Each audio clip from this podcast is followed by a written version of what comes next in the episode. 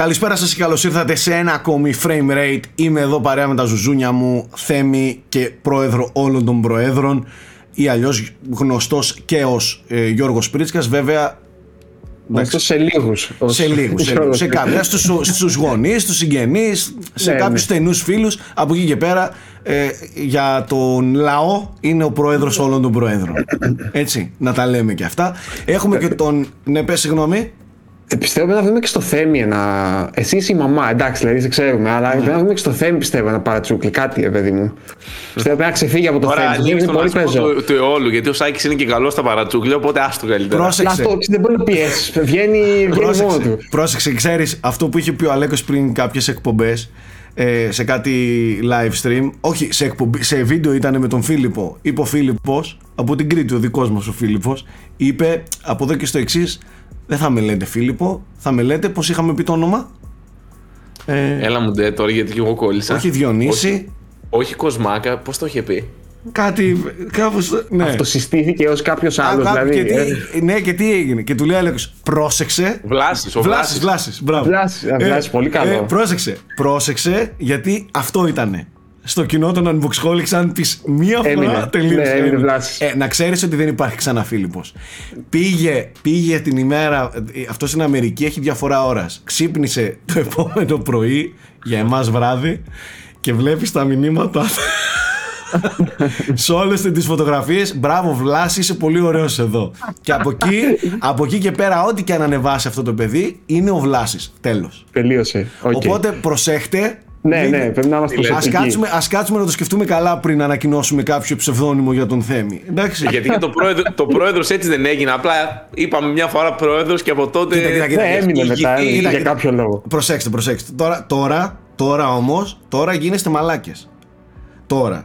Ο, το πρόεδρος δεν το έβγαλε κανείς. Προήλθε μέσα από τη ζωή, βγήκε. Αυτό.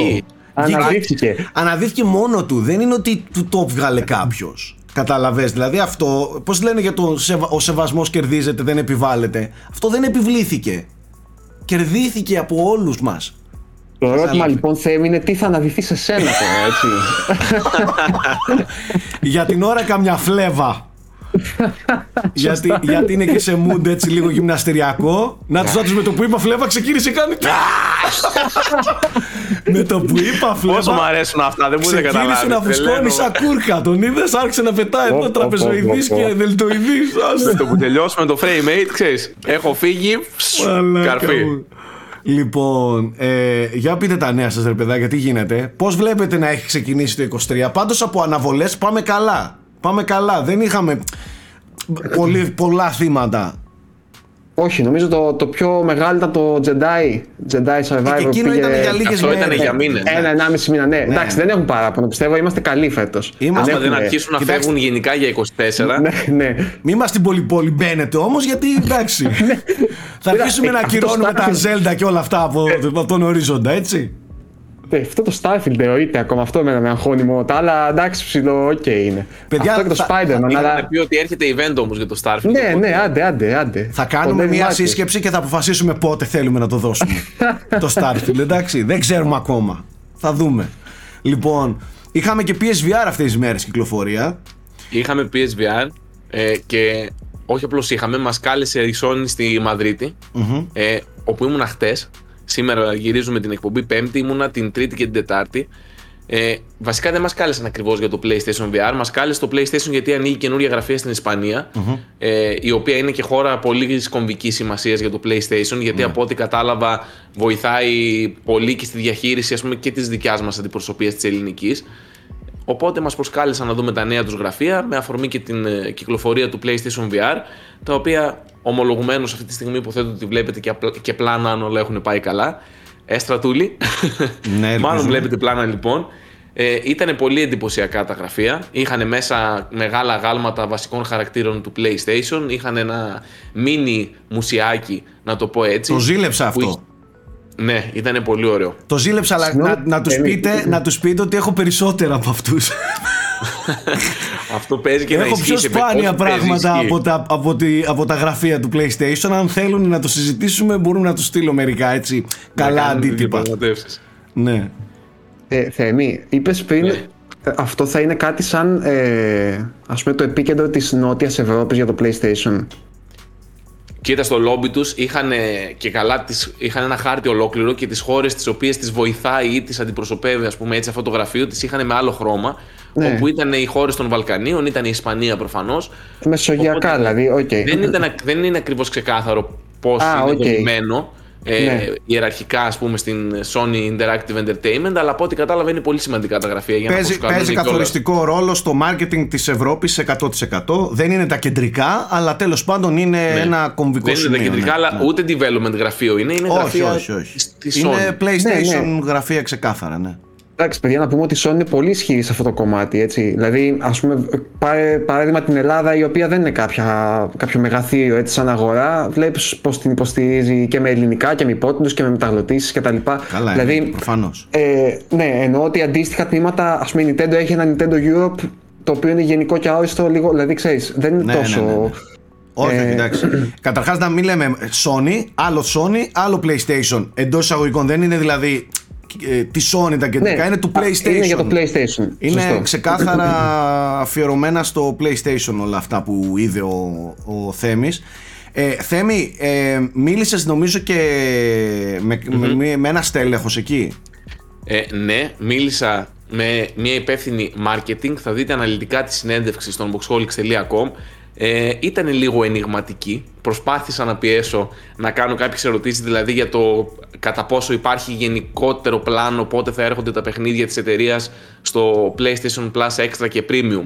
Αρνήθηκε να μου απαντήσει, ψιλοχαμογελούσε. Τη λέω, ωραίο το χαμογελό σου, να το ερμηνεύσω, λέω ως, ε, ναι, ως όχι, ω αμηχανία, ώστε να το ερμηνεύσω. Πάλι μου έκανε την τρίπλα της εκεί πέρα. Αρνήθηκε να μου απαντήσει ξεκάθαρα. Θέμη, Ε, καημένο ε, μου αγόρι, έμπληξες με marketing. Έμπλεξα με marketing.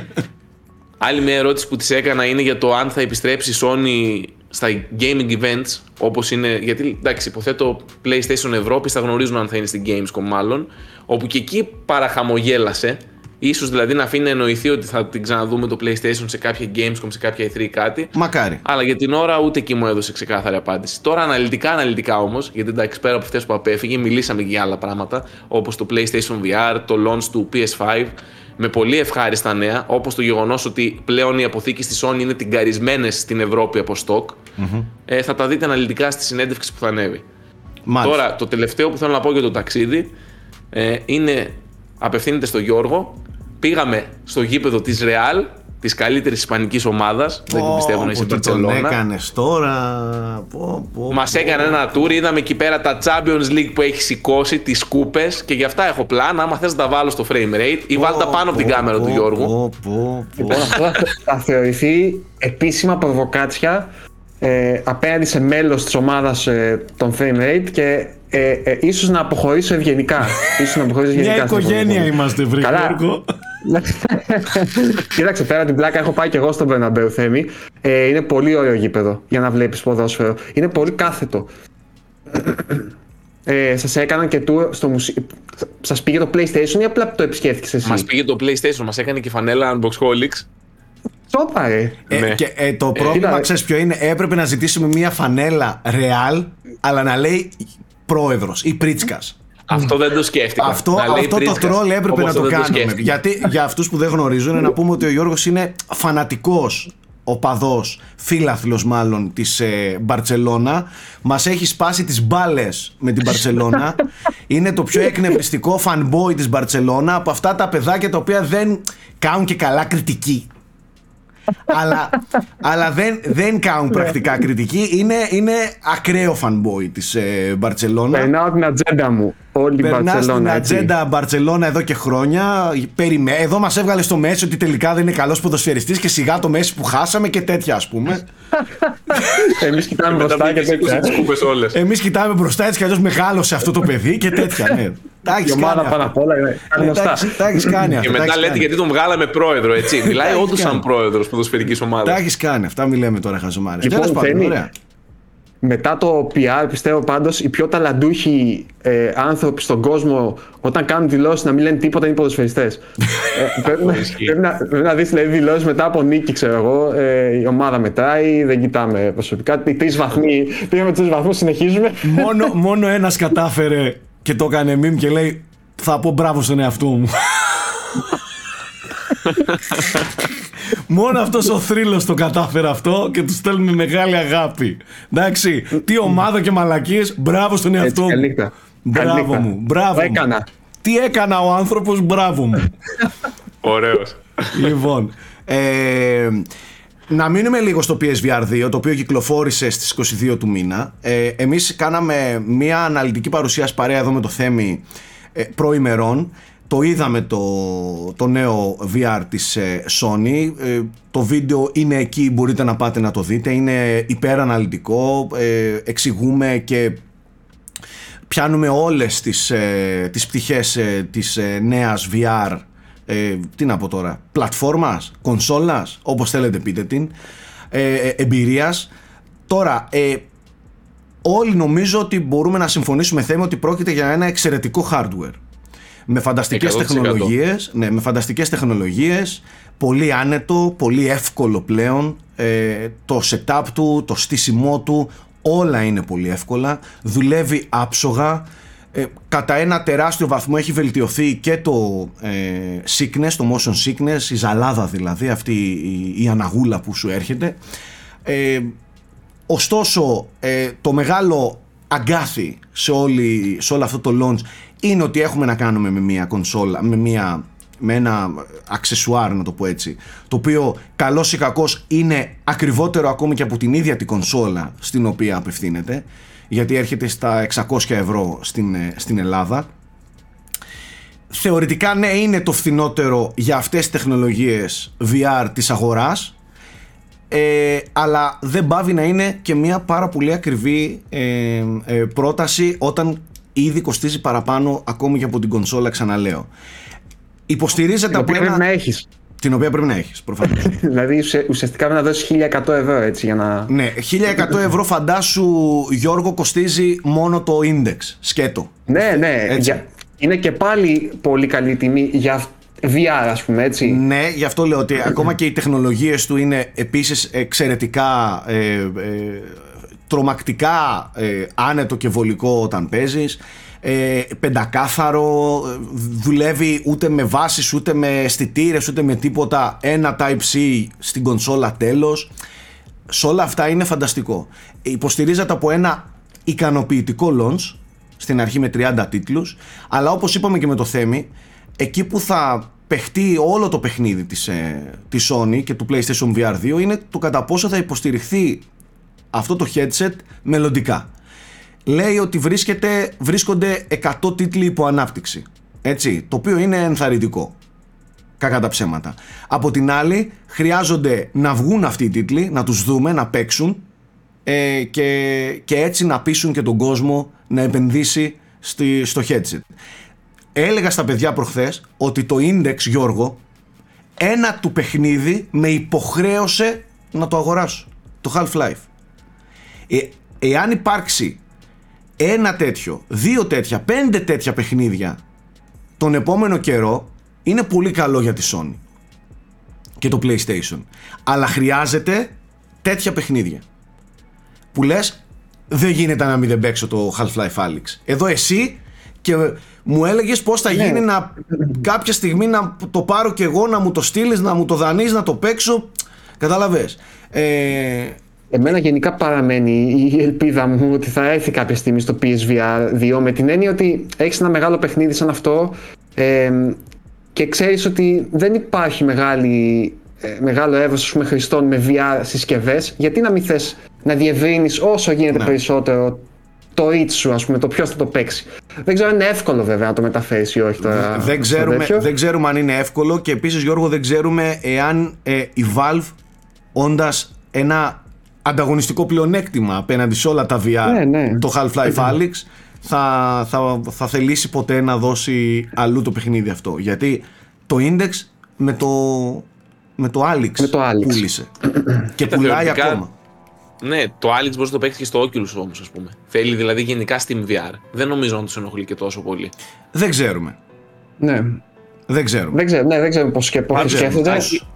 Αυτό το σκεφτόμουν και εγώ που λες, ε, πριν, πριν το γράψεις στο, στο chat που, στην ομαδική συζήτηση, ότι δεν μου αρκούν ρε παιδί μου μόνο τα updates. Παρόλο που, για παράδειγμα, με τον Grand Turismo δεν ξέρω αν έχεις δει τι έχει παιχτεί τις τελευταίες ώρες, που όλοι λένε σε φάση τι έχετε κάνει με το VR update του Grand Turismo. Για να είμαστε και ξεκάθαροι, δεν έχουμε και δεν είχαμε πρόσβαση στο VR update του, ε, του Grand Turismo 7. Δεν Ναι, είχαμε κυκλοφόρησε πρόσβαση στο πριν VR μερικές update του The Village, του Resident Evil 8. Ε, παίξαμε όλα τα, τα υπόλοιπα του launch. Από τα οποία φυσικά ξεχωρίζει το Horizon Call of the Mountain. Αλλά μ, όχι, το GT7 ας πούμε δεν το είδαμε. Για να είμαστε Σαν και με πρώτη ειλικρινείς. ευκαιρία πάνε δοκίμασέ το. Τα Εννοείται, λόγια που τώρα- διαβάζω στα social Τώρα είναι ναι. απίστευτα. Λένε ότι είναι το eye tracking είναι απίστευτα εντυπωσιακό λένε σε αυτό το παιχνίδι. Τώρα ναι. Τώρα ναι. Αφού τώρα κυκλοφόρησε το update, ναι, τώρα θα το δούμε. Εννοείται. Με αυτό το αστεράκι, εν πάση περιπτώσει, ότι δεν έχω δει παιχνίδια όπως το Grand Turismo, Ναι. ε, έλεγα ότι και εγώ το νιώθω αυτό. Ότι θα ήθελα δηλαδή μια εμπειρία που να είναι πάνω στο VR. Έχει το Horizon, θα μου πεις. Το Horizon είναι, είναι θέμη. Είναι, είναι ένα, είναι. Είναι. ένα πολύ, Είναι καλό, σίγουρα. πολύ καλό παιχνίδι για το launch και κακά τα ψέματα είναι και, και το bundle αυτό έχει μέσα. Έχει Ναι, το, εντάξει, το, εννοείται, Tour of the είναι το Mountain, μεγάλο του δηλαδή. παιχνίδι. Είναι το μεγάλο παιχνίδι, κακά τα ψέματα. Αλλά χρειάζεται και Αυτό, να δω περισσότερα παιδιά, για να, περισσότερο. για να Αυτό, δώσει ο άλλο αυτό 600 ήθελα. ευρώ. Για να επενδύσει ο άλλο 600 περισσότερες ευρώ. Ε, ε, είναι που είναι ακριβό. Χρειάζεται και τέτοια κι άλλα, ας πούμε. Κατάλαβες; Δηλαδή θεωρώ ότι το VR, το PSVR 2 θα κερδίσει τον κόσμο τον επόμενο καιρό. Κατάλαβες γιατί Ε, να- σαν τεχνολογία και σαν εμπειρία και σαν hardware δεν μπορεί να μην δεν τον κερδίσεις. Σας το λέω εγώ, σας το εγγυώμαι. Δεν μπορεί να φορέσει κάποιος το VR και να πει Ε, σιγά. Καταλαβες, δηλαδή σαν hardware είναι τέλειο. Εντός εισαγωγικών Να το κάνω- τέλειο. Μια χαζή ερώτηση. Δεν μπορεί να σε δει σε PC αυτό, έτσι; Όχι, όχι, όχι. Όχι, όχι. όχι. Τουλάχιστον δεν το έχουν χακέψει ακόμα για την ώρα. Αλλά έτσι όπως είναι, Όχι, όχι. χωρίς HDMI και τέτοια όπως είναι τα άλλα Ναι. τα VR, είναι USB-C μόνο. όχι, όχι. Και δεν νομίζω. Δηλαδή δεν είναι σαν το πρώτο PSVR που μπορούσες να κουμπώσεις και, Έχει- και το Switch πάνω. έχει με και Ναι, HDMI. κάποια- επειδή έτσι όπως το περιγράφετε, είναι γενικά ένα πολύ καλό VR headset. Αναρωτιέμαι αν κάποιος δηλαδή έλεγε Α πάρω αυτό για να έχω γενικά. Γιώργο, έχω την ως εντύπωση VR. ότι είναι το Είναι- καλύτερο VR headset αυτή τη στιγμή. Έλα, ε. Με eye tracking και τεχνολογίες ε, ε, φοβερές, έτσι. Ε, με δόνηση στο κεφάλι, ε, είναι φανταστικό. Ε, Εντάξει, εσύ τα έχεις δοκιμάσει σχεδόν όλα. ε. όλα δηλαδή και τα το Index και το Oculus, ναι. Όλα, ε, όλα, όλα τα δοκίμασα. Και το, το PSVR 2 είναι πραγματικά το καλύτερο headset. Και Γιώργο, μόνο που κουμπώνεις ένα Type-C και παίζεις είναι ότι καλύτερο υπάρχει. Δεν το συζητάω. Ούτε, το κα- μεγαλύτερο, ούτε κάμερες, μεγαλύτερη ούτε αγκαλιέρα αισθητήρες, αυτή. ούτε βάσεις, ούτε τίποτα. Δηλαδή δεν υπάρχει η εμπειρία τόσο εύκολο ένα Type-C και παίζεις. Ε, η μοχλή πώς είναι; Πολύ ωραίοι, έχουν και τις τεχνολογίες του DualSense πάνω, όχι τόσο έντονες, τόσο αισθητές Ναι. ας πούμε, αλλά δουλεύουν και το, ε, και το feedback στους, και τα triggers, τα adaptive triggers και όλα. Κυρίως η ανείχνευση στο χώρο που είναι το πιο βασικό κατά με και που μπορεί δηλαδή να σου σπάει πολύ το immersion. Ε, Όπως το Oculus που έλεγα ότι άμα γυρίσεις πλάτη και βλέπεις τα χέρια να κάνουν teleport, αυτό δεν το έχει. Αυτό Όχι, είναι όχι. το καλό του inside out tracking. Πρακτικά το headset πάνω έχει με τις κάμερές του τα, το απαραίτητο hardware, αυτό που είχαν οι σταθμοί δηλαδή πλέον υπάρχει μέσα στο headset για να ανοιχνεύει τους υπέρυθρες Τη θέση τους. των χειριστήριων και Για δεν τα να χάνει ποτέ. Γιατί Ναι. τα χέρια σου και στο Ναι, ναι. σώμα σου πάντα μπορείς να τα δεις. Καταλαβες; Ναι. Μάλιστα. Οπότε γενικά Ωραία. δουλεύει πολύ smooth. Νομίζω ότι Είναι- το είναι- μεγάλο στοίχημα είναι στο περιεχόμενο. Ακριβώς, δεν συμφωνώ ακριβώς. καθόλου Ναι. με το Σάκη. Ε, και εγώ συμφωνώ και μάλλον είναι καλή κίνηση που το βγάζουν τόσο νωρίς στη, στη ζωή του PlayStation 5 εννοώ. Με την έννοια ότι ίσως να μπορέσει και αυτό να αναπτυχθεί και να Για παράδειγμα, τώρα, μεγαλώσει με τα χρόνια, ας πούμε. ακούγονται updates, updates. Ακούγονται ότι θα έρθει και το Resident Evil 4 στο PSVR ναι, 2. ήδη η Capcom γενικά το δουλεύει το Θεωρώ VR. ότι και άλλα μεγάλα παιχνίδια του μέλλοντος Νομίζω η Sony θα προσπαθήσει για Ακριβώς. τα περισσότερα μεγάλα της να το υποστηρίξει με, με updates. ρε παιδί μου. Ακριβώς, ακριβώς. Οπότε θεωρώ ότι έχουμε πολύ μέλλον ε, Ναι, με το ναι, PSVR ναι, ναι. 2. καταλαβες Ε, το θετικό ξαναλέμε ότι είναι ότι δουλεύει. Δουλεύει τέλεια. Δηλαδή το hardware είναι πανέτοιμο. Δεν έχει τίποτα να διορθώσει αυτή τη στιγμή. Το software πρέπει να αποδείξει και να κερδίσει Ναι. την εμπιστοσύνη των, για τα 600 ευρώ από τους ε, gamers. Να βάλω ένα στεράκι εδώ πέρα και να πω ότι απόψε, πριν γυριστεί η εκπο... ε, αφού γυριστεί η εκπομπή, βασικά είναι προγραμματισμένο να συμβεί και ένα state of State of play, play. το οποίο εμείς δεν το έχουμε δει ακόμη. Σ- Και λένε Σωστό ότι γιατί έχει θα πέντε- λένε γιατί δεν το σχολιάσατε. Αυτό. Δεν έχει Θα γίνει λένε το ότι state έχει- of play, παιδιά, ναι. Έχει πέντε τίτλους τώρα, τι θα δείξουν δεν ξέρω, αλλά λένε ναι. ότι είναι παιχνίδια που θα κυκλοφορήσουν φέτος για το PlayStation VR. Α, Οπότε σωστό, σωστή παρατήρηση, γιατί τώρα μπορεί να ανακοινωθεί τίποτα τρελό, ας πούμε, και να μην το. Ναι, ποιος ξέρει. Να μην το έχουμε αναφέρει, OK. Okay. Πάντως, να πω και, και ένα τελευταίο σχόλιο. Γενικά τώρα με το, με το νέο stock και όλο αυτό το, όλη αυτή την καμπάνια που έκαναν, που είχαν βάλει κάτι τσεκούρια στους δρόμους, σε δρόμους. Τεράστια αυτά. ναι, νιώθω λες και το έχουν Τώρα λες και ξαναβγαίνει το PlayStation 5. Αυτό είναι ακριβώς, αυτό κάνουν. Θέμη. Η launch είναι. Σαν η launch είναι. Ναι, σε ναι. φάση έχουμε πλέον stock, ε, έχουμε ρεπερτόριο παιχνιδιών όπως God of War, Horizon, Returnal, Ratchet, δεν ξέρω τα διάφορα, το, ε, τα Spider-Man κτλ.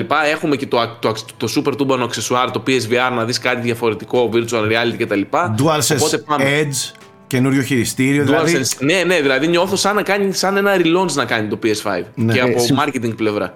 Συμφωνώ και αν θυμάσαι, Θέμη, γι' αυτό ακριβώς έλεγα στο τέτοιο που κάναμε για τις προβλέψεις, για τα παιχνίδια. Νιώθω ότι αυτή είναι η πρώτη σημαντική χρονιά του PlayStation 5. Με εννοώ ότι τώρα θα τεστάρουμε ακριβώς τα νερά του και τι μπορεί να κάνει και εννοώ εμπορικά, έτσι. Γιατί μέχρι τώρα είχα, είχαμε αυτό το. Το θέλουν μάλλον, αλλά δεν υπάρχει. Φέτος θα δούμε όντως ποιο είναι το reach του, ποιο είναι, ποια είναι η δύναμή του, ποια είναι το. Κακά τα ψέματα, όταν ξέρεις ότι ο κόσμος δεν μπορεί να το αγοράσει, ναι, ε, δεν μπορείς και να. Δεν μπορείς να είσαι και πολύ ενθουσιασμένος ως προς το πάρτο. Δες τι έχει το PS5 σαν εμπειρία. Τώρα που πλέον έχουν γεμίσει αποθήκες και, και υπάρχει στόκ, τώρα ναι, μπορείς μπορείς άνετα να. Να είσαι πιο επιθετικός. Να είσαι ναι, πιο ναι. επιθετικός και πιο, και πιο ανοιχτός, ας πούμε, με τα χαρτιά σου. Τώρα ναι. Και είναι απολύτως φυσιολογικό να βλέπεις τέτοιο relaunch μέσα στην αρχή του 23. Τέλος πάντων, ε, Αυτά έχουμε μέλλον με το PSVR 2. Εμείς το έχουμε, θα το δοκιμάζουμε, θα το δοκιμάζουμε τα πάντα. Θα παίξω και Gran Turismo 5 και ό,τι καινούργια update, πολύ και ό,τι καινούργια update βγει. Οπότε στα επόμενα είτε New Game Plus είτε Frame Rate θα, θα αναφερθούμε διεξοδικά. Πριν πάμε λίγο σε αυτά που θέλουμε, κάτι Atomic Heart και κάτι τέτοια που γίνεται χαμός από άποψη ειδήσεων, λες; Ε, ξέρω εγώ αν έχει προκύψει κάτι πολύ χοντρό, ρε παιδί μου. Καλά, εκεί σφάζονται με τα Activision Blizzard. εντάξει. Γραφικότητες εγώ βλέπω.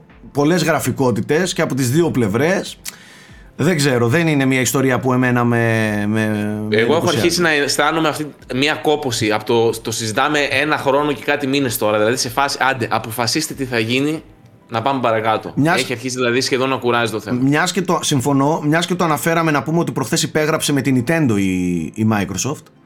Ε, ναι. για να φέρει και, με την, και με την Nvidia. Και με την Nvidia για το Nvidia Now και τους 8 παίκτες που έχει το Nvidia Now. Ε, δεν το πιάσατε. Το GeForce Now. Το GeForce Now, ναι, συγγνώμη. Ε, πλάκα κάνω. Έχει 20 εκατομμύρια συνδρομητές στο GeForce Now. By the way.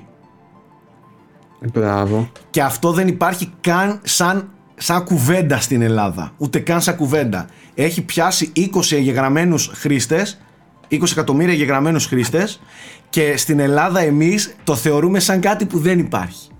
Το λέω για να δείτε πόσο πίσω είμαστε. Τέλος πάντων. Ε, έκανε λοιπόν και τη συμφωνία με την ε, Nintendo και την έβαλε και φάτσα κάρτα μπροστά μπροστά και λέει εμείς έχουμε δεσμευτεί Θέλουμε τα παιχνίδια του Xbox παντού να τα παίζουν όλοι οι παίκτες. Και είναι σαν να αφήνει ιστερόγραφο, μην κοιτάτε τους άλλους τους μαλάκες που δεν θέλουν να το πάρουν. Ε, σχεδόν ξεκάθαρα το λέγανε το σάκι. τους, ε, Αυτή τη φορά... Οι ατάκες τους και το στυλ τους είναι μαλάκι πολύ γραφικό όλων. Δεν γίνεται αυτό. Αυτή τη φορά την έβαλαν πολύ στο στόχαστο της Sony. Αφού φαντάσου έγινε χαμός με ένα στέλεχος της Activision που ανέβασε meme ε, αυτό με το ποδήλατο και καλά που βάζει μόνο του, μόνος του κλαδί και πέφτει. Ότι και καλά η Sony λέει τι γκρινιάζεις ότι δεν θα έχεις Call of Duty αφού δεν υπογράφεις το συμβόλαιό μας. Μόνη σου βάζεις τρικλοποδιά στον εαυτό σου. Ναι, ναι. Τέλος πάντων. Θεωρώ ότι δεν είναι τόσο απλά τα πράγματα. Και ότι δεν είναι απλά, ξέρω εγώ, ε, ξέρεις, δεν θέλουμε γιατί δεν γουστάρουμε. Ε, προφανώς τα συμφέροντα, τα νούμερα και τα πράγματα που παίζονται εκεί πέρα πίσω δεν είναι ένα μιμ ε, υπάρχουν, και άλλα, υπάρχουν και άλλα πίσω, έτσι, πίσω από όλο αυτό, τα οποία δεν είμαστε σε θέση να γνωρίζουμε τα πλάνα και τα, τα γραφήματά τους. Τα τι βλέπουν, δεν ξέρω. Ε, από εκεί και πέρα, ε, ας το αφήσουμε αυτό. Δεν ξέρω, Γιώργο, έχεις να σχολιάσεις κάτι με τα της Nintendo; Όχι, εγώ το μόνο που έχω να σχολιάσω, ε, εντελώς αφελώς μάλλον, δηλαδή το, δεν το έχω σκεφτεί και τόσο βαθιά. Ε, μου φαίνονται λίγα τα 10 χρόνια που προτείνει η Microsoft στη Sony. Δηλαδή και εγώ αν ήμουν η Sony και μου έλεγε, ξέρεις, για 10 χρόνια θα έχεις Call of Duty, ε, θα έλεγα, ε, εντάξει, 10 χρόνια δεν είναι και κάτι τρομερό. Δηλαδή σκέψου από το 2013 μέχρι το 2023 να έχεις Call of Duty και ξαφνικά το 2023 να έλεγες τώρα τελείωσε το συμβόλαιό μας. Θα δω τι θα κάνω, γιατί μου την είχες μπει και λίγο τότε. Δηλαδή δεν μου φαίνεται πολλά. Αν μου έλεγες 50 χρόνια, να έλεγα εντάξει, ok, okay, 50 χρόνια το Γιώργο, δεν ξέρουμε.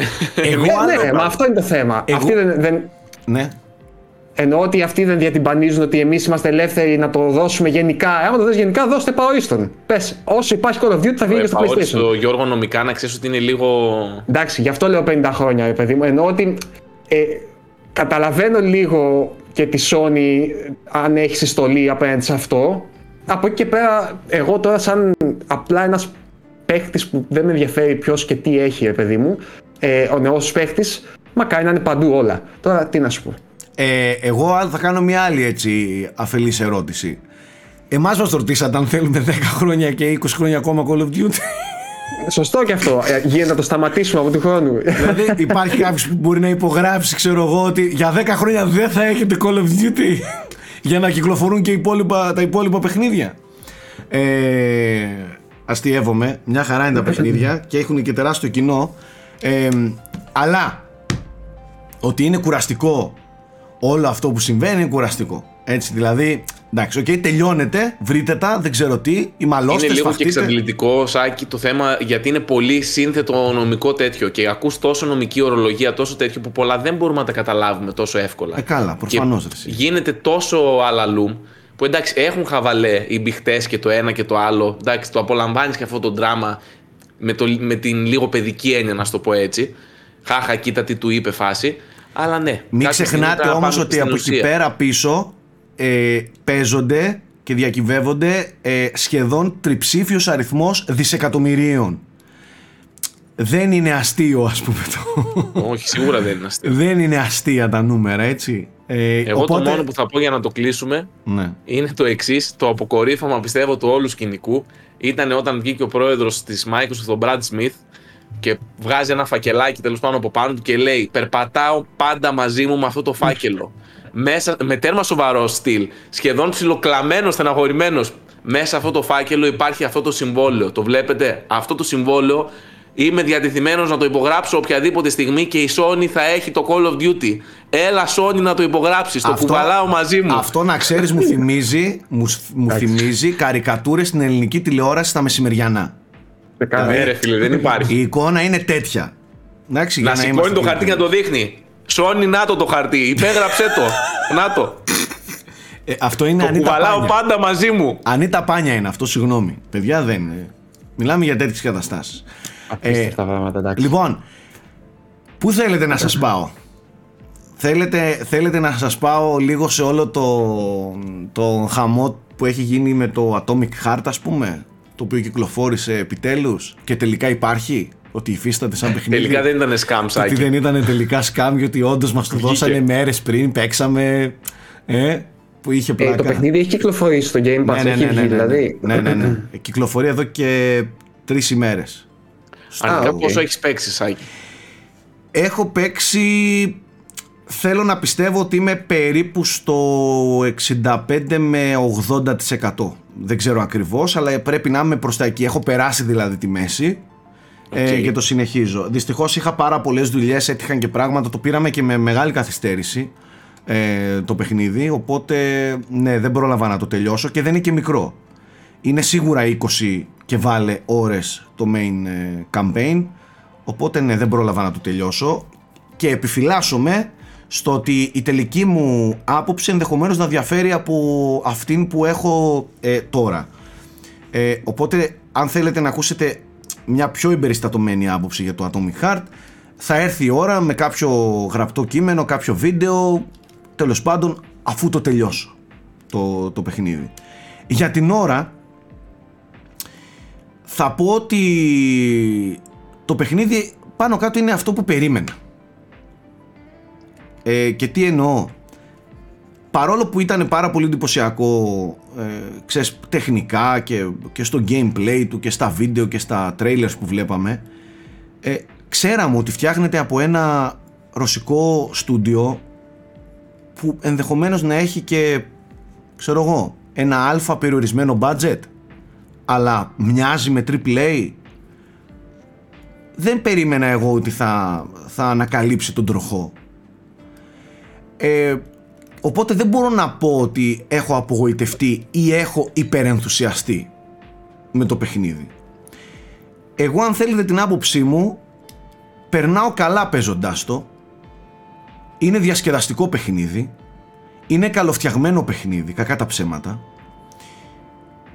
έχει ένα στιβαρό θα έλεγα gameplay shooting στο κομμάτι του gameplay αλλά έχει και πάρα πολλά θέματα τα οποία είναι υποσυζήτηση.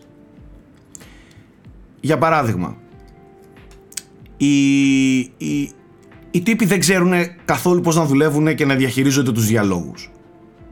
Ξεκάθαρο. Φαίνεται η απειρία στο κομμάτι των διαλόγων φαίνεται πολύ η απειρία στο, στην μπλοκή και, στο, και στη γραφή. Ε, παρόλο που, παρόλο που το παιχνίδι έχει ένα πολύ ενδιαφέρον setting, ένα πολύ ενδιαφέρον στήσιμο ρε παιδί μου και, και θέμα να, να, να, να πει, να δείξει, μπερδεύει και συγχύζεται αρκετά ως προς την μπλοκή του. Δεν δεν, έχει, δεν είναι το δυνατό του σημείο εκεί πέρα. Δεν ξέρω πώς θα τελειώσει, πώς θα ολοκληρωθεί, τι άποψη θα έχω συνολικά από το σενάριο, αλλά θεωρώ ότι είναι και μια χαμένη ευκαιρία να έκαναν κάτι πραγματικά εντυπωσιακό σε αυτό το κομμάτι. Από εκεί και πέρα. Είναι θεότρελο, είναι μουρλό εντελώς, έχει και το χιούμορ του αλλά όχι παρατραβηγμένα, είναι αλόκοτο όσο ελάχιστα παιχνίδια και έχει μία κρούστα την οποία δεν έχουμε δει σχεδόν ποτέ σε παιχνίδι. Έχει ένα εντελώς δικό του χαρακτήρα. Και τι εννοώ, ως προς το ύφος, τη σκηνοθεσία και το στυλ του. Γιατί σαν παιχνίδι προσπαθεί να μοιάσει και δανείζεται στοιχεία από διάφορα δημοφιλή παιχνίδια. Για παράδειγμα, μοιάζει πολύ με Bioshock. Μοιάζει αρκετά με Prey. Έχει στοιχεία Half-Life. Έχει στοιχεία Portal. Έχει και στοιχεία Doom. Είναι, είναι ένα, ένα σύνολο από ε, πράγματα ε, που τα δανείζεται. Σε κάποια το κάνει καλά, σε κάποια το κάνει λίγο άγαρμπα αλλά σε γενικές γραμμές δεν μπορώ να πω ότι αποτυγχάνει παταγωδός στο κομμάτι του gameplay. Δηλαδή υπάρχουν σημεία που είναι πολύ ευχάριστο, που είναι πολύ διασκεδαστικό, είναι καλοφτιαγμένο. Το shooting του για παράδειγμα μου αρέσει. Το γεγονός ότι χρησιμοποιεί αυτά τα, αυτές τις δυνάμεις, τις έξτρα, τις δευτερεύουσες, δίπλα από τα shooting όπλα, κάποιες δυνάμεις όπως, είχαν, όπως υπήρχαν τα plasmids στο Bioshock, Γιώργο, κάποια δουλεύουν πολύ ωραία. Κάποια υπάρχουν για να υπάρχουν.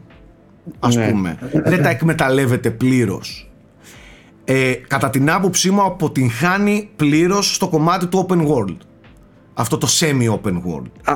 αυτό δεν έχω καταλάβει, ας πούμε, ότι έχει open world. Έχει, έχει κομμάτια που ξαφνικά το παιχνίδι γίνεται λίγο πιο ελεύθερο και μπορείς να πας... Ναι, ναι, ναι. Τι, ναι, ναι. Βρίσκεις, ας πούμε, χαρακτήρες και σου δίνουν quest και τα λοιπά, κανονικά.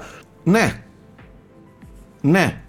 Μάλιστα. Ε, έχει, έχει, ένα, έχει ένα open world στοιχείο το οποίο, το οποίο για κάποιο ανόητο λόγο κατά την άποψή μου το έχουν γεμίσει σε υπερθετικό βαθμό με, με, με, με εχθρούς, με ρομπότ κτλ.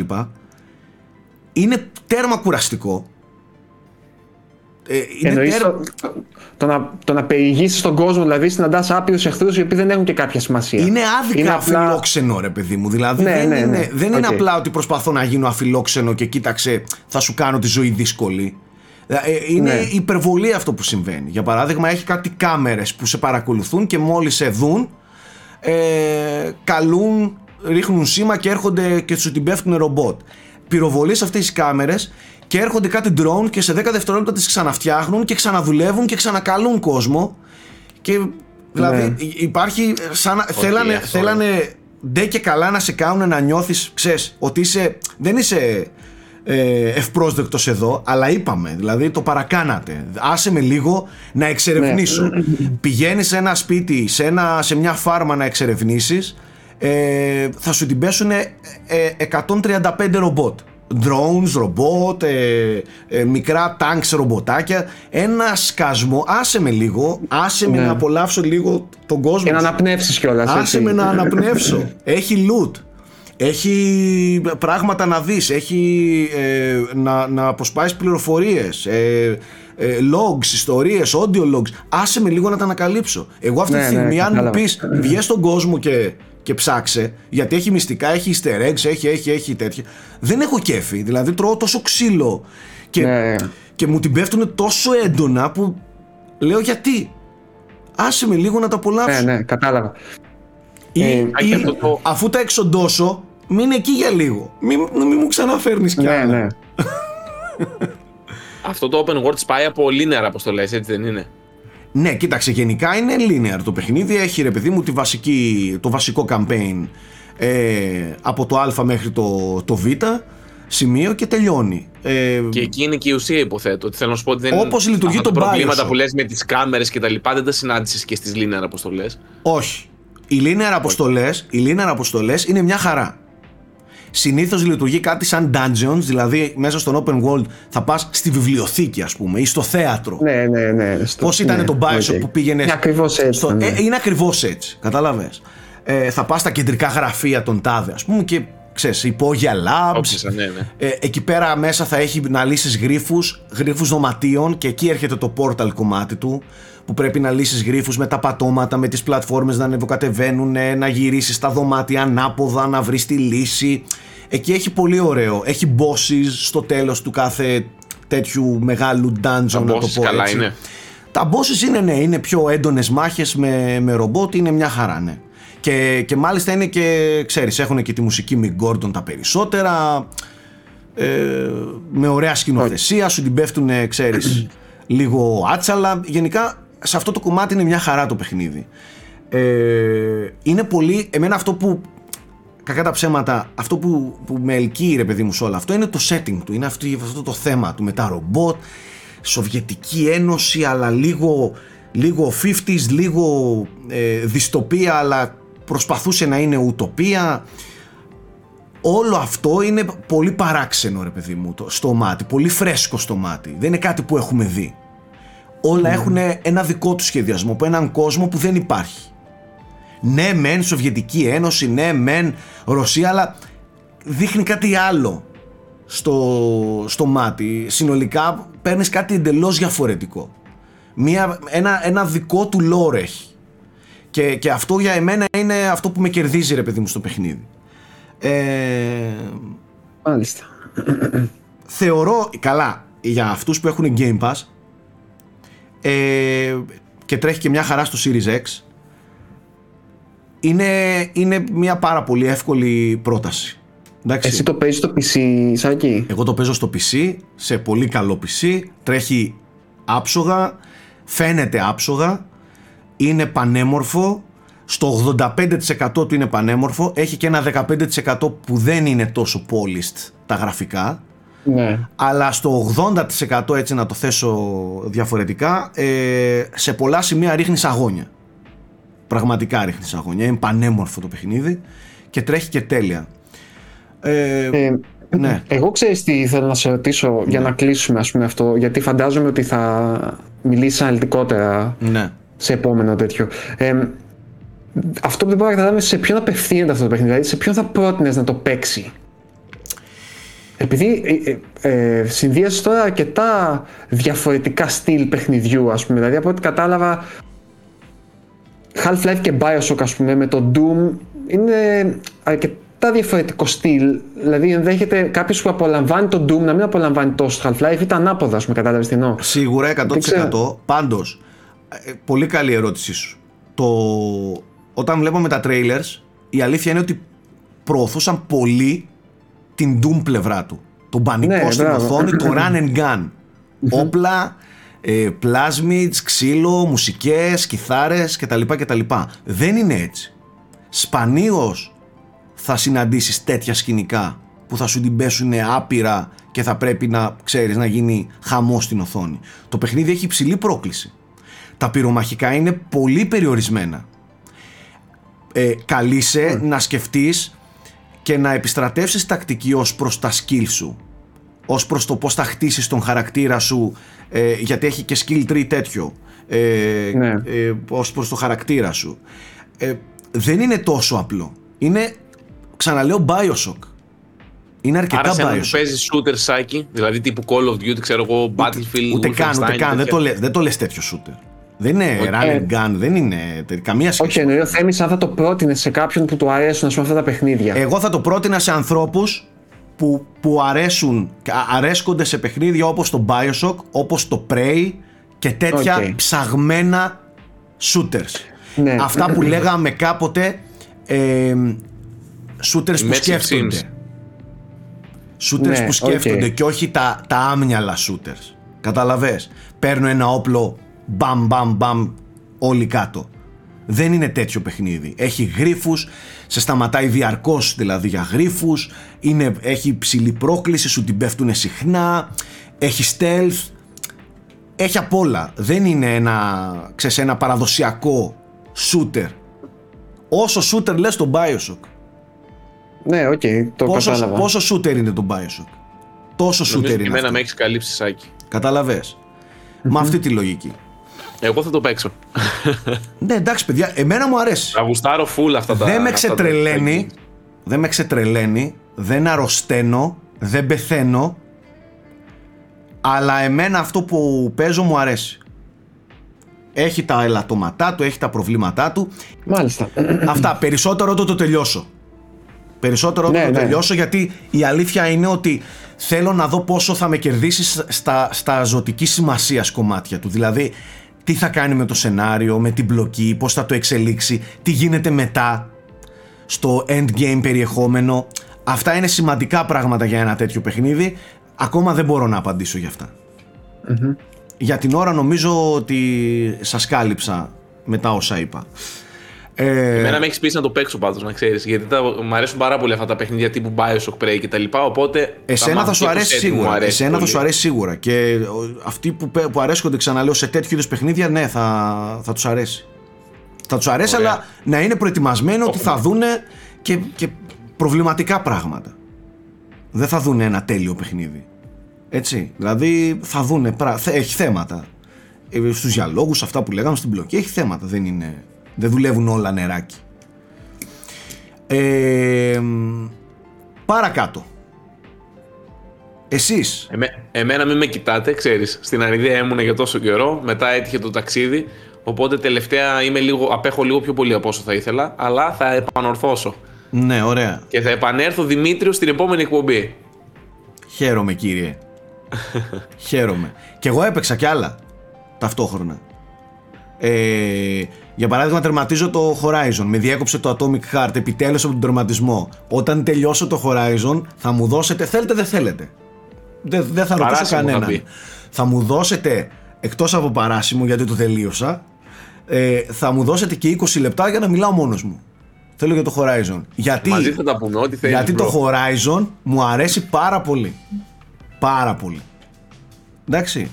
Ε, αλλά όταν έρθει η ώρα, θα μου πεις, περίμενε ένα χρόνο ρε bro να μας μιλήσεις για το Horizon. Όταν σου λέγαμε παίξε, παίξε, παίξε, ε, το αγνοούσες και τώρα ένα χρόνο μετά. Ναι, πρώτον, Περίμενα τα patch θα λες. περίμενα τα πάτσα καλά και δεύτερον, ας πρόσεχε να μην κυκλοφορούσε μαζί με το Elden Ring γιατί εκεί σκοτώθηκε στα μάτια Και πολλών. μεταξύ όπου να είναι θα βγει και το DLC το μεγάλο. Οπότε μπαπ με το που τελειώσεις Ναι, ναι, DLC μια χαρά, έφυγες. Μια χαρά, μια χαρά. Τέλος πάντων, θα, θα μιλήσω για το Horizon όταν έρθει η ώρα. Έπαιξα και Returnal στο PC. Λίγο. Ε, το έτρεξα να δω λίγο πώς παίζει. Κουκλί και εκεί. Έχει κάποια θεματάκια με, το- με optimization σε, κάποια, σε κάποιες κάρτες. Θα τα πούμε όμως και αυτά στη, στο New Game Plus που ελπίζουμε να έρθει σύντομα. Γιώργο, Αυτό εσύ; φαντάζομαι, Σάκη, το Eternal με ποντίκι πρέπει να είναι πιο πιο, δεν θα πω εύκολο ρε παιδί μου, αλλά πιο άμεσο. Πάντως θα σου πω Ε. ότι υποστηρίζεται DualSense χειριστήριο με τις τεχνολογίες του DualSense στο PC. Ε, ναι, ναι, Αγαπητέ. φαντάζομαι, εντάξει. Λογικό. Ε, γιατί, γιατί κατά τη δική μου άποψη το Returnal χρησιμοποιεί καλύτερα από κάθε παιχνίδι του PlayStation 5 το DualSense. Δεν υπάρχει καλύτερο παιχνίδι για να αξιοποιήσει τις δυνατότητες αυτού του χειριστήριου. Γι' αυτό και πιστεύω πάλεψαν ότι παιδιά ναι PC ναι, όχι. αλλά φέρτε, φέρτε και το DualSense να μπορεί να υποστηρίζεται. Μάλιστα. Ε, εγώ μετά το Hogwarts ε, ασχολούμαι με δύο παιχνίδια. Το ένα είναι το Kirby, Kirby's Return, Return to Dreamland ε, το οποίο έχει λήξει το embargo οπότε μπορώ να το συζητήσω άμα θέλετε. Είναι ένα remake, remaster ουσιαστικά, όχι τώρα κάποιο τρομερά ξαναδουλεμένο παιχνίδι ας πούμε του Wii του 2011 ε, είναι ένα πολύ back to basics Kirby παιχνίδι δηλαδή ε, ας αφ- αφήνει στην άκρη τους πειραματισμούς και τα, τις περίεργες προσμίξεις ειδών που έκανε το Kirby ανά τα χρόνια ας πούμε και πάει σε αυτό το κλασικό Kirby της δεκαετίας του 90 δηλαδή που είναι platform συν το action κομμάτι που παίρνεις παίρνοντας abilities ρουφώντας εχθρούς. Συγγνώμη λίγο, σε διακόπτω. ναι Το Kirby το, το προηγούμενο πώς το λέγανε ρε εσύ κόλλησα που... Forgotten Land Forgotten Forgotten Land. Land, το οποίο ήταν παραδόξως ιδιαίτερο παιχνίδι. Ναι, αυτή αυτό τη ήταν συνταγή 3D την τώρα, πέταξαν, έτσι. την πέταξαν τελείως αυτή τη συνταγή με το ότι μεταμορφώνομαι σε αντικείμενα και...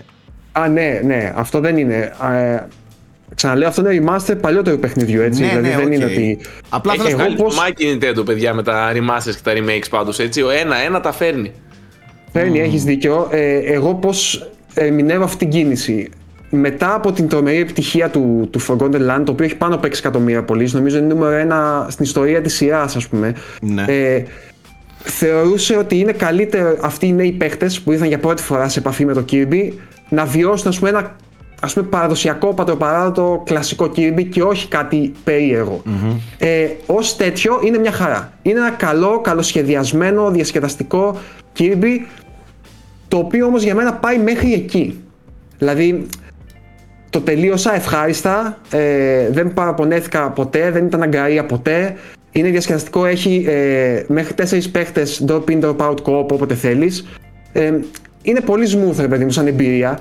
Απ' την άλλη όμως αν μου πεις τι σου άφησε τώρα αυτό Kirby, Τίποτα. δεν, δεν μπορώ να σου πω ότι θυμάμαι και κάτι το ιδιαίτερο. Κατάλαβες, δηλαδή δεν Ναι, είναι ναι. και κάτι τρομερό. Είναι ένα καλό Kirby παιχνίδι. Έχει κάτι ε, ενδιαφέρον κατά τη γνώμη μου. Όταν το τελειώσεις, ξεκλειδώνεται ένας επίλογος το οποίο είναι έξτρα περιεχόμενο καινούριο. Το οποίο, παιδιά, τι είναι; Είναι εντελώς άλλο παιχνίδι. Έχουν φ- κάνει με έναν χαρακτήρα εντελώς διαφορετικό moveset, με τα ίδια assets βέβαια του, του Kirby, αλλά εντελώς διαφορετικό στυλ και ύφος gameplay, το οποίο είναι λίγο πιο action και, και πιο δύσκολο platform, γιατί ο Kirby εωρείται συνέχεια, ρε παιδί μου, άμα θέλεις, δηλαδή είναι πιο βατό και πιο, ας το πούμε, φιλικό προς τα παιδιά το platforming του. Εδώ μετά γίνεται λίγο διαφορετικό, έχει combos, ε, μου άρεσε. Δηλαδή, εκτιμώ το ότι όπως και το Bowser's Fury τότε, το έξτρα περιεχόμενο που δίνεις δεν είναι πάλι λίγο παραπάνω από αυτό που ήξερα, αλλά κάτι εντελώς διαφορετικό. Κατάλαβε. ναι. Ε, Ωραίος επίλογο. Για μένα κρίμα που είναι κλειδωμένο πίσω από το endgame. Δηλαδή πρέπει ο άλλος να παίξει 10-12 ώρες πόσες είναι ας πούμε, για να τελειώσει το, το κανονικό παιχνίδι για, για, να το, για να έχει πρόσβαση σε αυτό. Ε, είναι ένα καλό Kirby, όχι σπουδαίο Kirby. Δηλαδή, οκ. Ωραία. Για, ε, επειδή μιλάμε τώρα για Kirby και θα μας πάρουμε Ναι. τις πέτρες. Θες να μιλήσουμε τρία δευτερόλεπτα. Δεν παίξαμε. Εγώ το είδα πολύ λίγο. Πάρα πολύ λίγο. Δεν γίνεται να μην μιλήσουμε. Θα μιλήσουμε αναλυτικά ε, αφού... Θα πεις για το Metroid για τώρα. το Metroid. Ε, ναι. Λοιπόν, ε, Α- α- Εδώ άκου τι μας θέλω αρέσουν να- τα remaster. Άκου τι θέλω να πω, άκου τι θέλω να πω. Πρώτα απ' όλα το έχει παίξει ο, ο, ο Στρατούλης, έχει κάνει και το review. Θα μας μιλήσει, ο- ξαναλέω στο New Game Plus ότι θα πιάσουμε τα παιχνίδια τη- των τελευταίων ημερών. Ε, εγώ το είδα λίγο. Περίμενα να κυκλοφορήσει το retail. Τώρα κυκλοφορεί σε λίγες ημέρες. 3 Μαρτίου νομίζω Τρεις- έρχεται στην τρεις Ευρώπη. Μαρτίου. Ναι. Η λέξη remaster το αδικεί πάρα πολύ. Το συγκεκριμένο. Γιατί δεν είναι ένα απλό remaster. Ή να το θέσω αλλιώς. Εάν είναι να γίνονται remasters, πρέπει να γίνονται όπως αυτό. Γιατί αυτό ε, ε, ε, τίνει πολύ έντονα προς το remake παρά προς το remaster. Είναι υπέροχο. Ε, είναι πολύ, πολύ φρέσκο πράγματι. Έχει γίνει τρομακτικά καλή δουλειά. Έρχεται σε μια πιο φυσιολογική τιμή, πράγμα το οποίο εκτιμώ εγώ πάρα πολύ, σε αντίθεση με κάτι λάθη που έχει κάνει η Nintendo με το Zelda το τελευταίο ε, 40 δεν κάνει, 40 ευρώ δεν κάνει. 39,99 έχει. Το ναι. Kirby φαντάσου πιο ακριβό είναι, που είναι ε, του Wii. Και αυ- είναι δε, δεκαετίας παιχνίδι και αυτό. Και είναι τουλάχιστον. remastered. Και είναι παιχνίδι. πιο, α- πιο απλό ρε Ναι. παιδί μου. ναι. Ε, τέλος πάντων, φανταστικό το, το Prime. Φανταστικό. Ξενέρωσα που είναι μόνο ένα. Θα έπρεπε αυτό να λέγεται Trilogy και ας το πουλούσε ε, 69,99 να έχει τρία παιχνίδια μέσα. Και τα τρία για να τα απολαύσει ο κόσμος και τα τρία. Το ένα τι να το κάνει; Ένας να μπει στο... στο... Ναι, οκ, θα ξεκινήσει, αλλά χρειάζεται και το 2. Χρειάζεται και το 3 για να πάει στο 4. Εκτός αν έχει σκοπό εκτός αν έχει σκοπό, γι' αυτό και τα δίνει 39. Αν έχει σκοπό να δώσει, να έχει έτοιμο και το 2, να έχει έτοιμο και το 3 και να τα δώσει μέχρι την κυκλοφορία του Prime 4. Έτσι κι αλλιώς έχουμε χρόνια. Ε, πάντως, εγώ θέλω να πω ότι το τελευταίο direct της Nintendo ήταν λίγο περίεργο σε κάποια πράγματα. δηλαδή, Εν- ένα ήταν αυτό που είπες, τα 40 ευρώ του Metroid, το οποίο ξαφνικά το κάνει Shadow Drop Φλεβάρι μήνα από το πουθενά. και κυκλοφορεί την ημέρα που το ανακοίνωσε. Δεν λέω, Το- Shadow Drop το μου φαίνεται βράδυ. περίεργο. Για ένα παιχνίδι που έχει τέτοιο legacy από πίσω, τέτοια κληρονομιά και τέτοιο όνομα, ας πούμε. Ναι. Μου, κα- μου φαίνεται περίεργο. Πώς ερμηνεύει, Δεύτερον. άστα περίεργα. Α, Εσύ Κάτσε να πώς σου πω και το ερμηνεύεις; δεύτερο κομμάτι. Δεύτερο κομμάτι. Το δεύτερο κομμάτι είναι ότι η Nintendo έκανε μεγάλο direct το οποίο δεν έδειξε τίποτα πέρα από τον Ιούλιο. Όλα σταματάνε τον Ιούλιο, όλες αυτές τις κυκλοφορίες. Και δεν μιλάμε για κυκλοφορίες τώρα που ήταν να τις κάνει, δηλαδή έπρεπε να τις να τις κυκλοφορήσει οπωσδήποτε. Έχεις ένα Metroid που, Metroid που κάνει Shadow Drop ανάμεσα σε άλλες κυκλοφορίες, γιατί έχει τώρα Kirby και μετά έχει κατευθείαν τον Bayonetta το, το παιχνιδάκι της τέτοια. Ε, και βάζει μετά Απρίλιο στο καπάκι, βάζει το Advance Wars το οποίο και αυτό το έχει να κάθεται εδώ και δύο χρόνια. Γιατί και για το Metroid μάθαμε ότι το είχε να κάθεται ένα χρόνο τουλάχιστον. Και Με, αναρωτιέμαι. με, με γρήφου μιλάς, γέροντα. Αυτό λέω, αναρωτιέμαι. Αν δεν έχεις παιχνίδια που όπως βγήκε μια φήμη για το δεύτερο μισό της χρονιάς, γιατί κυκλοφορείς αυτά τώρα; Ένα Metroid Prime Remastered αυτής της ποιότητας για Σεπτέμβριο θα ήταν μια χαρά. Για- Έτσι θα δεν σου- είναι. θα σου- νομίζω ότι Άμα μπορώ να, θες σου να- δώσω, αμ- μπορώ να σου δώσω μια απάντηση. Ακούω. Το, μετά το δεύτερο μισό της χρονιάς, Switch ίσον Tear, ε, Tears of the Kingdom. Τίποτα άλλο. En, εννοείς ότι θα έχει μόνο το παιχνίδι βγαίνει το Μάιο; Όχι ότι θα έχει μόνο ρε φίλε, αλλά θα έχει πολλή πότε δουλειά με το, βγαίνει, θα έχει Γιώργο; πολλή δουλειά με το καινούριο Zelda ρε φίλε. Θα σου πω τι πιστεύω εγώ, Σάκη. Πιστεύω ότι το, ο τρόπος που έριξαν το Metroid δεν είναι τυχαίος. Και νομίζω ότι το, αυτό το Metroid έρχεται πακέτο με το, με το Metroid Prime 4. Νομίζω ότι το ένα είναι το ορεκτικό για να ανεβάσει και να δώσει ας πούμε ε, πάσα στο Metroid Prime 4. Σίγουρα. Πιστεύω δηλαδή ότι φέτος θα δούμε κάτι από το Metroid Prime 4. Δεν ξέρω αν θα βγει. Α, καλά, Αλλά πιστεύω φέτος θα να δούμε. βγει, φέτος. Ναι, Έλα να σε φιλήσω στο στόμα τώρα. Το Πού θεωρείς είσαι; απιθανό. Είσαι πολύ το θεωρείς μακριά. απιθανό. Θα σου πω, ξέρεις τι γίνεται. Ε, πιστεύω ότι όταν ξαναδούμε Metroid Prime 4 πρέπει να έχει ημερομηνία πάνω. Αλλιώς δεν έχει νόημα για την Nintendo να στο ξαναβγάλει μετά από τόσα χρόνια και να σου πει Ε, πάλι tease. Δεν έχει tease. Κατάλαβες. Πιστεύω ότι πρέπει να το βγάλουν. Δηλαδή να, να έχει πλέον ημερομηνία και να είναι στα κοντά. Όπως ήταν το Dread, ας πούμε. Περίμενε, έχεις δει κάτι από Metroid Prime 4 εκτός από ένα μικρό tease logo με... Όχι, αυτό λέω. Ναι. Αυτό λέω. Ότι δεν μπορείς να δείξεις τώρα πάλι μετά από τόσα χρόνια απλά ένα tease. Πρέπει να αν, σου δείξει δώσει, αν σου δώσει ένα αναλυτικό τρέιλερ και σου πει 2024 τι θα πεις; Αχ, τι έκανες; Δεν πιστεύω ότι λειτουργεί πια έτσι η Nintendo. Πιστεύω ότι ε, είναι πιο άμεσα και ε, αποδεικνύει ότι δεν θεωρεί τα Metroid κάποιο τεράστιο όνομα. Ωραία, λοιπόν, δηλαδή τι εννοείς Γιάνγκο Δράκο ότι υπάρχει στο μυαλό σου περίπτωση φέτος μαζί με το Tears of the Kingdom να, να έχουμε κάποια στιγμή ανακοίνωση και σύντομη κυκλοφορία και σύντομα κυκλοφορία Metroid Prime 4 Γιάνγκο Δεν θα Δράκο το θεωρούσα απίθανο. Δεν θα το θεωρούσα απίθανο. Ε, και θεωρώ ότι αυτή η απότομη κυκλοφορία του Metroid δείχνει ότι η ανάπτυξη του 4 πάει καλά και είμαστε πλέον κοντά, ας πούμε, κάπως έτσι. Με προβλημάτισες. Δηλαδή, θεωρώ. Σκέψω ότι το, το, το Prime, το Remastered, υπήρχαν μήνες να το κυκλοφορήσει πιο φυσιολογική, έτσι δεν είναι. Θα μπορούσε να το έχει βγάλει, ας πούμε, τον Δεκέμβρη που πέρασε ή έναν Οκτώβρη που πέρασε. Α, τώρα κατάλαβα τι εννοείς. Λοιπόν, Κατα- πιστεύω οπότε ότι το εννοείς ένα- ότι, ότι το σμπρώξαμε τώρα γιατί έχουμε, είμαστε πολύ κοντά στο 4 Το σμπρώχνουμε γρήγορα Ναι, δηλαδή τώρα. θεωρούσα ότι είναι σε επικοινωνία με τη Retro σε φάση πότε πιστεύετε θα το βγάλετε, να βγάλουμε ένα 9 μήνο πριν ή ένα χρόνο πριν το, το remake για να αναθερμάνουμε λίγο και τον κόσμο ή να, να κάνει και reach σε νέο κοινό και μετά να δώσουμε το 4 που να είναι το κύριος πιάτο ας πούμε. Κατάλαβες; Δεν- Και δεν θεωρώ Ναι. ο- το, το ότι έχουν μόνο το ένα, το οποίο είναι ας πούμε από άποψη κριτικής υποδοχής με διαφορά το, το, το πιο πετυχημένο. Ναι. Νομίζω ότι αυτή είναι η βιτρίνα των Metroid Prime και αυτοί θέλουν να αναδείξουν. Και το Metroid Καταλαβες. γενικότερα. Σε ναι, πολύ το, context ας τώρα. πούμε ναι, ας πούμε γενικότερα. Και θεωρώ πάρα πολύ ενθαρρυντικό από τεχνικής άποψης ότι το παιχνίδι φαίνεται τόσο ωραίο. Εμένα δηλαδή με καθησύχασε λίγο αυτό για το τι να περιμένω να δω για το Metroid Prime 4. Άμα δηλαδή η Retro με μια μηχανή 20 ετίας την ανανεώνει με αυτόν τον τρόπο, φαντάζομαι ότι μπορεί να κάνει κάτι αντίστοιχο. Δηλαδή, αν είναι τέτοιας ποιότητας η εικόνα του Metroid Prime 4, εγώ είμαι οκ, πολύ οκ, ας πούμε έτσι. Εγώ θεωρώ, Τέλος πάντων, αυτό θεωρώ είναι το η 23 θεωρία μου. ε, ε, έχει βάση θεωρία σου. Έχει βάση θεωρία σου. Θεωρώ το 23 λιγάκι αδύνατο. Αλλά, Οκ, δέχομαι. αλλά, Και Pikmin τον Ιούλιο, μην το ξεχνάτε. Μπράβο, το ξέρω Pikmin πώς γιατί να το βάλει παίξεις. τον Ιούλιο, ας πούμε, άμα δεν έχεις κάτι άλλο ψηλό μεγάλο για μετά. Η άλλη μου εικασία είναι εκτός κι αν έχει κάτι σχέση με Μάριο. Το η οποία έχει την ταινία τώρα και θα, μάλλον θα αναθερμάνει πολύ το franchise, ρε παιδί μου, η ταινία. Εγώ το πιστεύω, Γιώργο, το Μάριο. Ναι, οκ. Κάτι έρχεται, γιατί έχουν περάσει και πολλά χρόνια. Απλά μου έκανε εντύπωση που έχεις μεγάλα παιχνίδια που άμα ξέρεις ότι όντως είναι μεταβατική χρονιά, γιατί αυτό εικά... αυτές είναι οι εικασίες αυτή τη στιγμή. Ότι είναι μεταβατική χρονιά, γιατί έχετε νέο Switch το 24 λογικά. Αν είναι μεταβατική χρονιά, ε, μπορείς να ανοίξεις λίγο περισσότερο τις μεγάλες κυκλοφορίες σου για να μην φαίνεται τόσο άδειος ο χρόνος. Ναι. Αλλά αυτή δεν φαίνεται να ανοίγει τίποτα. Φαίνεται να τα έχει όλα μαζεμένα, ας πούμε. Τέλος πάντων. Ε, ναι, πάντως ο- το ότι αποτελεί ιονό καλό το Metroid Prime ε, Remastered, ναι, συμφωνώ. Το, το πόσο κοντά είναι το Metroid Prime 4 Ναι. είναι κάτι το οποίο, οκ, σηκώνει συζήτηση. Εικασίες, Δεν- ναι, έχεις δίκιο, δεν, έχεις δίκιο, δεν, είναι, συμφωνώ. δεν είναι εντελώς ε, αβάσιμη ρε παιδί μου η δικιά σου θεωρία, πράγματι.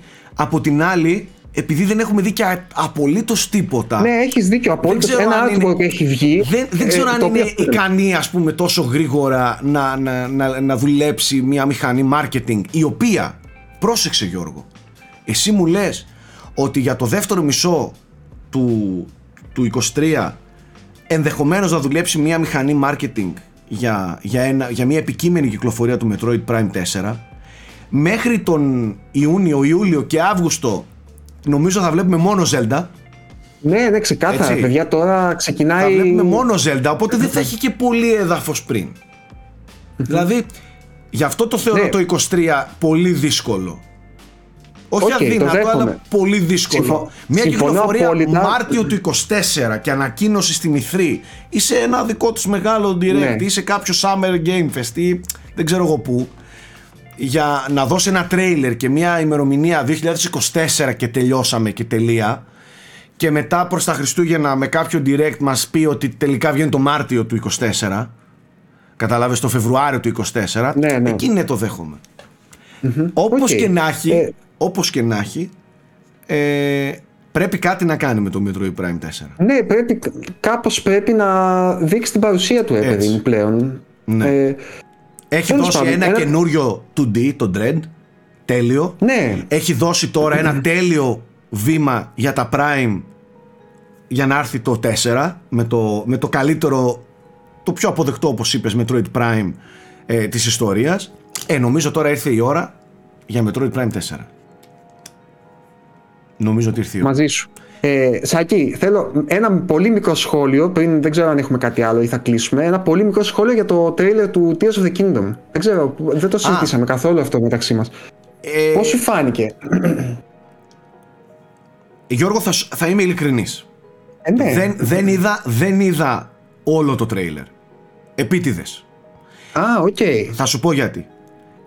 Τέτοια παιχνίδια, το έχω ξαναπεί και στο παρελθόν, τέτοια παιχνίδια που τα περιμένω ε, εναγωνιωδώς και με τόσο πάθος, δεν θέλω να σκέφτομαι ότι αυτό το boss που είχα δει εκεί, αυτή την περιοχή που είδα στο τρέιλερ, πότε θα τη δω και ανυπομονώ. Ναι, ναι. Θέλω να μου έρχονται όλα Οκ. έτσι. Τώρα, ε, είδα αποσπασματικά ωστόσο μερικά σημεία από το τρέιλερ γιατί έσκασα ε, αυτό που εκτιμώ πολύ και το έγραψα είναι ότι δείχνει ένα λιγάκι πιο σκοτεινό χαρακτήρα και μου αρέσει εμένα αυτό. Δείχνει λιγάκι πιο... πιο... πώς θα το πω τώρα...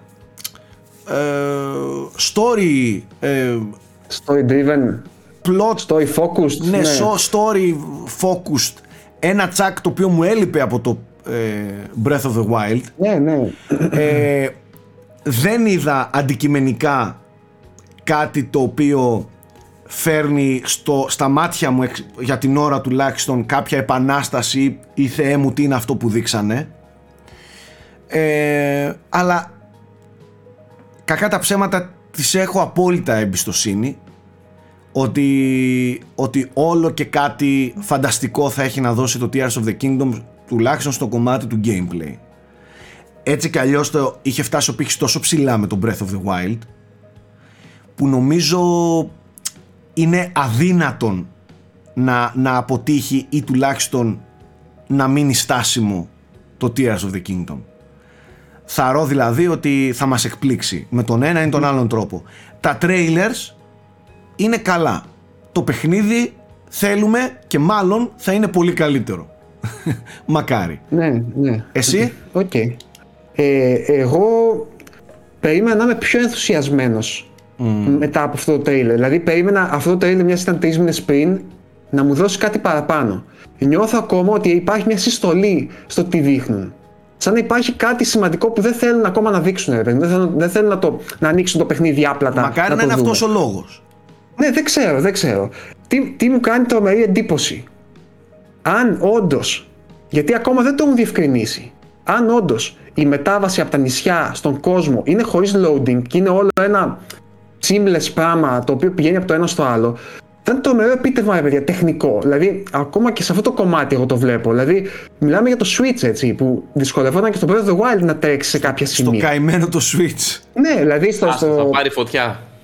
Ε, επειδή, τέλος πάντων, έχω πάρα, πάρα πολλές απορίες. Βλέπω πάρα πολλούς νέους μηχανισμούς που ενδεχομένως σε κάποιον που δεν έχει ασχοληθεί έτσι πολύ με το Breath of the Wild να μην φαίνονται ακόμα. Αλλά για μένα αυτό που βλέπω, το, η παλέτα του sandbox και των εργαλείων που έχεις πλέον μου φαίνεται πολύ διαφορετική από το, από το Breath of the Wild.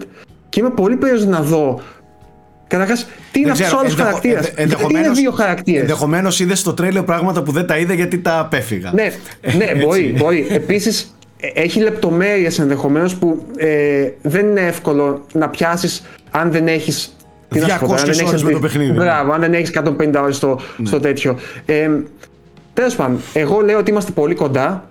Μια πρώτη εντύπωση απλά ήθελα. Θέμη, δεν ξέρω εσένα πώς σου φάνηκε; Δεν έχω δει τίποτα από εκείνο το Α, OK, okay, εντάξει. Okay, okay. Μόνο που είδα είναι ότι αυξάνει τις τιμές και η Nintendo. Το οποίο δεν ξέρω. στο Zelda. Το Zelda, να το σχολιάσουμε. Όχι απλώς δεν κάνει εκπτώσεις ποτέ, γιατί γουστάρουμε λεφτά. Πάρτε και 70 ευρώ. Θα είναι για πάντα στα 70 ευρώ τα παιχνίδια. Λοιπόν, άλλο ένα περίεργο. Το σχολίασα και, πέσα, και πέσα να με φάνε στο Twitter.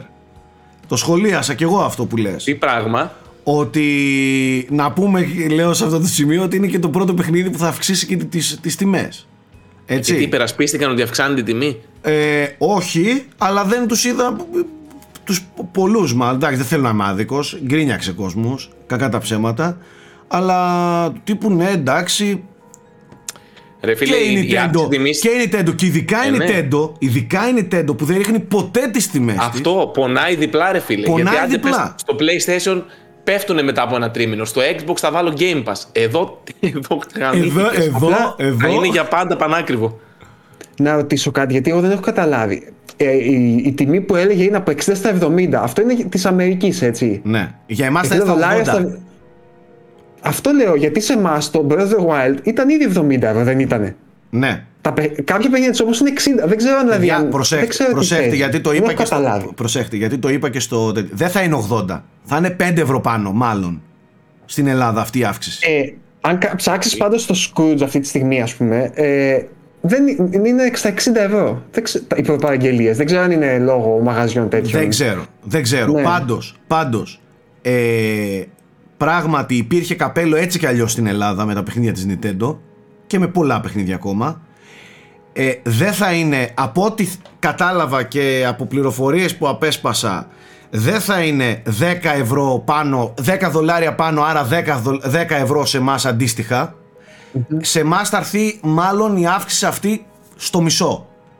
Δηλαδή αν αυτό κόστιζαν 70 στην Ελλάδα και 70 ευρώ στην Ελλάδα και 60 δολάρια στην, ε, στην Αμερική τώρα τα 70 δολάρια της Αμερικής δεν θα γίνουν 80 ευρώ σε εμάς θα γίνουν μάλλον 75 μάλλον οι γκασίες κάνουν όλοι Ενδεχομένως οκ. κάποια μαγαζιά δεν έχουν ενημερώσει και τις λίστες τους Ενδεχομένως τα pre-order να ισχύσουν κάποια Ναι, δεν ξέρω τι ελευθερία υπάρχει Δεν στον ξέρω. κάθε retailer ας πούμε, να ορίσει ή όχι. Τέλος πάντων. Δεν ξέρω, δεν Είμαι ξέρω. περίεργος να δω από το επίσημο ας πούμε, κατάστημα της Nintendo πόσο πωλείται στην Ευρώπη. Ή θα είναι 80 ευρώ.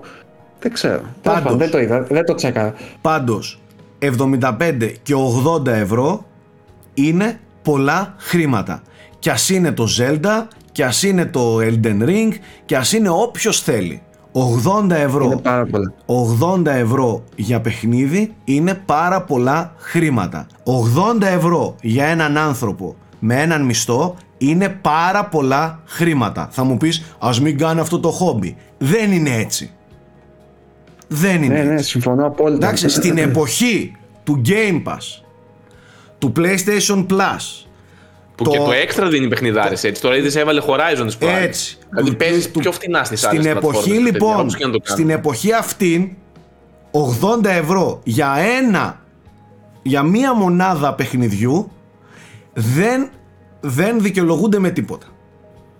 Ε, Όσο Έχει και αν κάτι- έχουν ανέβει οι παραγωγές, όσο και αν έχουν ανέβει τα κόστη, όσο και αν έχουν Ε, ανέβει να σου όλα. πω κάτι. Την ίδια στιγμή όλες αυτές οι παραγωγές πηγαίνουν στο Game Pass με 9 ευρώ το μήνα. Όλα αυτά μαζεμένα. Καταλαβες; εντάξει, Οπότε ε, δεν δεν, υπάρχει- ξέρω τώρα αν μπορείς να το συγκρίνεις έτσι ακριβώς, αλλά εγώ θα σου πω το εξής. Όλα αυτά τα covers, ε, όταν βλέπω δισεκατομμύρια κερδών κάθε τρίμηνο σε, σε εταιρείες. Ε, οπότε χέσε με. Καλά, Χέσε με λίγο με, τα, ε, ε, με τις παραγωγές. Εννοείται, γι' αυτό σου λέω ότι το 80 ναι. ευρώ δεν στέκει, παιδιά. Δεν στέκει. Αυτό λέω. Ε, τι θέλω να πω, τι μπορείς να κάνεις. Έχει το ωραίο το και μην την voucher πέφτουμε Nintendo. τώρα στην Nintendo, συγγνώμη. Μην την πέφτουμε Όχι, τώρα όλοι στην το Nintendo. έκαναν, ρε. Η Όλοι Sony το Nintendo έκαναν. ήταν τελευταία. Final- Ξεκίνησε Final η ευρώ, έτσι. καημένη Sony, έφαγε το ξύλο της αρκούδας και μετά ακολούθησαν όλοι από πίσω. Όλοι, Όλοι όλοι. ακολούθησαν ακριβώς. Δεν υπάρχει εταιρεία. να- Αυτό ισχύει για όλες τις εταιρείες πλέον. Ε, ναι, ναι, ναι. Κάποιος έπρεπε να ξεκινήσει. Κάποιος έπρεπε να το πάρει στο νόμο του και να Ναι, ξεκινήσει το καταρχάς, αστείο. Πρώτη, πρώτη άπληστη Take Two και η Activision το έκαναν με, τα, με το μπάσκετ και το Call of Duty. Έτσι. Ναι, NBA, με το Sony NBA, μετά φίλε. Και, και κάνει- Βγαίνει κάθε χρόνο, ρε φίλε, το NBA και το έχεις 80 ευρώ, τέλος πάντων. Με, Ε, πρόσεξε, με εκατομμύρια διαφημίσεις εντός των παιχνιδιών. Άστο, άστο, άστο. άστο. με τι να λέμε εκατομμύρια, τώρα. με Ναι, εκατομμύρια ναι, ναι. microtrans- Ναι, ναι, microtransactions, loot boxes, με λεφτά να παίρνουν έξτρα. Κάτσε βρε. Κάτσε. Και μετά σου λέει, παιδιά δεν βγαίνουμε, δεν βγαίνουμε, δεν βγαίνουμε, Κάτσε, sorry. βρε, ηρεμήστε, βρε. Ε, αυτό Αγοράζονται που θέλα- ε, ε, προτάσεις για 80, 90, 70, 100 δις. Κάτσε τώρα, πας να πάρεις τώρα ε, και ε, 80 ευρώ. Δυστυχώς, Αντί ε, να πέφτουν τα παιχνίδια. Αντί να. Ξέρεις τι, εγώ σκέφτομαι, ξαναλέω, παιδιά. Ξαναλέω, δεν γίνεται να είσαι στο Game Pass και να ζητάς μεμονωμένα στο άλλο 80 ευρώ. Δεν γίνεται. Δεν γίνεται, ρε μαλάκης αυτό. Καταλαβες, δεν μπορείς να είσαι στο Game Pass με 9 ευρώ το μήνα και να μπορείς να παίξεις αυτό το παιχνίδι με 1 ευρώ δοκιμή 30 ημερών και να πηγαίνεις και, Ναι, να, το- ναι, ναι. και να πηγαίνεις στο ίδιο store, στο ίδιο store της Microsoft εκτός Game Pass 79-99. Ε, ναι, δεν γίνεται εντάξει. ρε μαλάκα, δεν, δηλαδή δεν Ειδικά βγαίνουν, τα, ψηφιακό. δεν βγαίνουν Δηλαδή, τα μαθηματικά, δεν παιχνίδι, βγαίνουν. Εγώ το πάρεις στο Xbox Είναι τώρα. σαν να μου λες Έχω ένα, μια εξάδα κοκακόλες 5 ευρώ Αλλά η μία έχει 8 Δηλαδή ναι, ναι, είναι δεν, λίγο γι- παράνοια. δεν βγαίνουν τα μαθηματικά σας ρε παιδιά Κάτι αλλάξτε Τέλος πάντων Ε, αυτό που θέλω να πω σαν τελευταίο, όποιος σκέφτεται να πάρει το, το Tears of the Kingdom, ε, έχει ένα voucher Nintendo, μπορείς να πάρεις με 100 ευρώ δύο παιχνίδια. Και ισχύει και για το Tears of the Kingdom. Δηλαδή μπορεί να σου βγει το δεύτερο 30 ευρώ ουσιαστικά, αλλά είναι μόνο ψηφιακό για όποιον δεν θέλει τέτοιο. Ή και τα 2,50. Ή και τα 2,50, ναι, τέλος πάντων ξέρεις. Νομίζω δίπλα στο Tears of the Kingdom προσπαθούν να σμπρώξουν και τίποτα άλλο. Και ας τίποτα πούμε. άλλο ναι, ναι. Ναι, γιατί όχι. Γιατί θα αγοραστούν και κάποια Switch νομίζω με, το Tears, με Tears of the Kingdom. Πολλά Ε, άμα βγάλουν. Κοίταξε, νομίζω ότι το κοινό του Switch αρχίζει και φτάνει πλέον προς ένα κορεσμό. Δηλαδή έχει 122 εκατομμύρια κονσόλες, Ε, πόσες να να είναι πουλήσεις; γύρω στα, γύρω στα 100 εκατομμύρια μοναδικοί χρήστες, κάτι τέτοιο πρέπει να είναι, 90. Δηλαδή, και μην ξεχνάμε ότι α, α, αυτή είναι κονσόλα που παίρνεις κυρίως για να παίξεις παιχνίδια της Nintendo. Έτσι. Ένα. Δηλαδή δεν έχει GTA, δεν έχει Call of Duty. Δηλαδή πόσα να πουλήσει. Κάτσε τώρα. Θα Έτσι. έχει, θα έχει Call of Duty. Call of Duty θα έχει, περίμενε. Μα δεν έχει, σωστό, σωστό. Κάτσε, μην Έχετε. βιάζεσαι. Μην βιάζεσαι. Μόνο η Sony θα μείνει χωρίς Call of Duty στο τέλος. Λέω, εντάξει. Μαλάκες. Λέω. Θα φτάσουμε Από σε την αυτό πίεση, το- πίεση φαντάζεσαι στο τέλος να, μην- να είναι οι μοναδικοί που δεν θα το έχουν. Θα Θα, πέσει φτάσουμε- και στα ψυγεία μέσα. Θα φτάσουμε σε επίπεδο να παίζεις Call of Duty σε Nintendo κονσόλα και να μην παίζεις σε PlayStation. Δεν σου λέω τίποτα άλλο. Εν τω Εκεί θα μεταξύ, φτάσει. Στο πλαίσιο αυτό τώρα, όλης αυτής της διαμάχης, η Sony δημοσίευσε μια έρευνα που έκανε στην Αγγλία που έλεγε ε, διαλέξτε, ας πούμε, για ποιο λόγο κυρίως παίρνετε PlayStation. Και νομίζω ότι ένα 60% ήταν, τώρα μπορεί να κάνω λάθος στα ποσοστά, αλλά το μεγαλύτερο ποσοστό τέλος πάντων ήταν Call of Duty, εντελώς τυχαία. Έλα, ρε, πέφτουμε από το σύνθημα. Δεύτερο ήταν GTA και νομίζω τρίτο ήταν τα first party της, ε, της Sony. Τώρα δεν ξέρω κατά πόσο πρέπει να δώσουμε όντως βάση σε αυτή την έρευνα και αν είναι αληθινή ή αν απλά υπηρετεί ένα αφήγημα ας πούμε, που θέλει η Sony αυτή τη στιγμή. Τέλος πάντων. ε, πάντως εγώ δεν το θεωρώ ε, μη ρεαλιστικό. Πράγματι και έξω και εσύ τώρα αν πας έξω στη, ε, στη, στη, σε ένα κεντρικό δρόμο της Αθήνας και πιάσεις 20 gamers και, και τους ρωτήσεις τι παίζεις στο, στο PS4 Ναι. και στο PS5 σου FIFA, θα σου FIFA πούνε GTA, FIFA, Call of Duty GTA, God of War, Call of Duty και Assassin's Creed. και Fortnite. Ναι, ναι, έχεις δίκιο, έχεις δίκιο, έχεις δίκιο. Έχεις δίκιο. Κακά τα Ε, τέλος πάντων, ναι, αυτό εννοώ. Δεν, δεν νομίζω ότι το, το Tears of the Kingdom είναι σε φάση να σμπρώξει πολύ hardware αυτή τη στιγμή. Νομίζω αυτό το έκανε το Breath of the Wild. Ίσως σε ανθρώπους που έχουν το παλιό Switch και που είναι ας πάρω ένα OLED πλέον. Κατάλαβες, δηλαδή σαν δεύτερη τέτοια. Έχω μια τελευταία σκέψη να την πω ή έχουμε ξεφύγει; Πες ρε, Η τι; ιδέα βασικά για μελλοντική Πες, συζήτηση. πες την. Γιώργο, όταν θες να βάλουμε κόσμο για ύπνο, θέλω κάποια στιγμή να συζητήσουμε α, αν θεωρείς επιτυχημένες τις πωλήσεις του Switch. Και τι εννοώ τώρα με αυτό που θα πω. Θα μου πεις είναι η τρίτη πιο επιτυχημένη κονσόλα όλων των εποχών. Τι έχεις πει ρε Θέμη; Ε, το βλέπεις επιτυχία όταν κάποτε το Wii μαζί με το DS είχαν πουλήσει συνδυαστικά 100 εκατομμύρια το ένα και 150 το άλλο και τώρα όλη η Nintendo μαζί, όλες τις οι κονσόλες, οι ενεργές του πούμε έτσι, είναι αυτά τα 130 εκατομμύρια. Είναι Κοίταξε, επιτυχία ή, ή είναι- μειώθηκε στο μισό η βάση; Θα σου το πω, θα σου το πω ξεκάθαρα. Το Switch είναι η μεγαλύτερη επιτυχία στην ιστορία της Nintendo. Οκ. Αλλά τώρα για να Απλώς το και αναπτύξω. λοιπόν, με κάλυψε. Ναι, κοίταξε, για να το αναπτύξω θέλω όντως χρόνο. Αλλά θα πω μόνο ένα πράγμα. Κοίτα απλά τα έσοδα. Οκ. Μην κοιτάς το τέτοιο. Κοίτα τα έσοδα. Είναι η πρώτη κονσόλα που θα σπάσει το ένα δις φράγμα software. Έτσι. Ε, είναι μια κονσόλα που έχει τόσο μεγάλες πωλήσεις και συντριπτικό ποσοστό πωλήσεων είναι first party τίτλοι. Δηλαδή είναι μια Nintendo κονσόλα. Είναι εκπληκτικό. Σας το έστειλα την προηγούμενη φορά. Στα τελευταία αποτέλεσματα που βγήκαν, στο τελευταίο τρίμηνο, το 85% όλων των τίτλων που πουλήθηκαν στο Switch ήταν της Nintendo. Το διανοείστε λίγο αυτό, τι χρήμα βγάζει από το, από το Switch Nintendo αυτή τη στιγμή. Αν αθροίσεις θέμη τα top 10 παιχνίδια του Switch αυτή τη στιγμή, τα 10 πιο εμπορικά, βγαίνει κάτι 280 εκατομμύρια. Μόνο από τα 10 πιο εμπορικά της παιχνίδια. Δηλαδή, ε, μ, σωστή η σκέψη αυτή που κάνεις, ότι ξέρεις κάποτε είχε δύο, αλλά αυτή τη στιγμή επειδή το software είναι μια κονσόλα που πουλάει πολύ software. Το Wii ας πούμε δεν πουλούσε τόσο. Ναι. Ε, το DS Παίρνανε, ήταν. παίρνανε το Wii Sports και μένανε εκεί στο Wii. Μπράβο, μπράβο. Ήταν πιο casual κοινό, να είχαν δύο-τρία παιχνιδάκια. Εδώ σμπρώχνει και σ- δουλεύει καλά και το online κομμάτι της. Στα, θέλω να σου πω το εξής ότι η Nintendo δεν προσμετράει στο software της πολύ μικρούς τίτλους, δηλαδή σε φάση 2-3 ευρώ. Η Sony τα προσμετράει που έχει το ρεκόρ του 1,5 δις αυτή τη στιγμή για το PlayStation 4 και το, και το PlayStation 2. Δηλαδή εννοώ, αν έβαζες και αυτά που έχει άπειρες εκτός συνέχεια το, το Switch, δεν ξέρω πού θα είχε πάει. Και σκέψου ότι με κάθε πώληση έχεις και το, τον φόρο που πάει στις, στις εταιρείες σε όλες, όχι μόνο στην Nintendo. Ε, δηλαδή, Αυτό δεν πρέπει να το ξεχνάμε. Ότι, Ναι. ότι οι εταιρείες κοιτάνε, δεν κοιτάνε εννοείται. τα νούμερα των παιδιά, πωλήσεων, κοιτάνε τα έσοδα. Προφανώς. τι, και να τα τώρα κάνουν, τι να τα κάνουν τα νούμερα αν δεν έχουν έσοδα, παιδιά, δεν είναι. η Sony ας πούμε τώρα θα χρυσώσει με το Hogwarts και με το Final Fantasy 16 που είναι στις δικές τη πλατφόρμες ουσιαστικά. Έτσι. Το Hogwarts είναι δικό της marketing εντελώς. Δηλαδή συνδέεται με το PS5. Για να το κάνουμε και πιο. Ε, για να το πούμε και πιο ε, λαϊκά. Σκέψου ένα μαγαζί θέμη. Μπορεί να είναι τίγκα από κόσμο, αλλά να μην κάνει κατανάλωση. Ναι, ναι. Okay, ναι, ναι, ναι. το παράδειγμα που έδωσες είναι δηλαδή πολύ καλό. μπορεί να είναι τίγκα το μαγαζί, να αλλά είναι να μην μια κάνει παρέα και να κατανάλωση. έχουν πιει από μια μπύρα. Και να έχουν να πιει πιάνουν από όλο μια το μπύρα. τραπέζι. Εδώ η Nintendo σου λέει πουλάει μπουκάλια. Καταλαβαίνεις. Στο ίδιο μαγαζί, Όποιας στον ίδιο κόσμο πουλάμε μπουκάλια, δεν πουλάμε μία μπύρα. Ναι, Για να είναι το κάνουμε λίγο πολύ πιο- σκέψη αυτή που έκανα. Είναι- Και επίσης, όχι, είναι λογικό ρε παιδί μου. Απλά επίσης ξέρεις τι, η Nintendo είναι τελευταία διετία σε μια πολύ μεταβατική φάση όπου όλα αυτά τα έσοδα που λες που είχε από το δεύτερο κομμάτι της, που ήταν ας πούμε τα φορητά ή αντίστοιχα οι κονσόλες, ανάλογα με το πώς το βλέπει κανείς. Γιατί μπορεί κάποιος να πει ότι ουσιαστικά η Nintendo παρά το φορητό ήταν το βασικό της και η κονσόλα αγκομαχούσε συνήθως. Ε, είναι σε μια μεταβατική περίοδο που πάει αυτά τα έσοδα να, να τα αντικαταστήσει με μια γενικότερη εκμετάλλευση του IP, των IP της. Δηλαδή με theme parks, δηλαδή disneyoποίηση ουσιαστικά έτσι. Theme parks, ταινίες, Εγώ ε, πάντως, merchandise.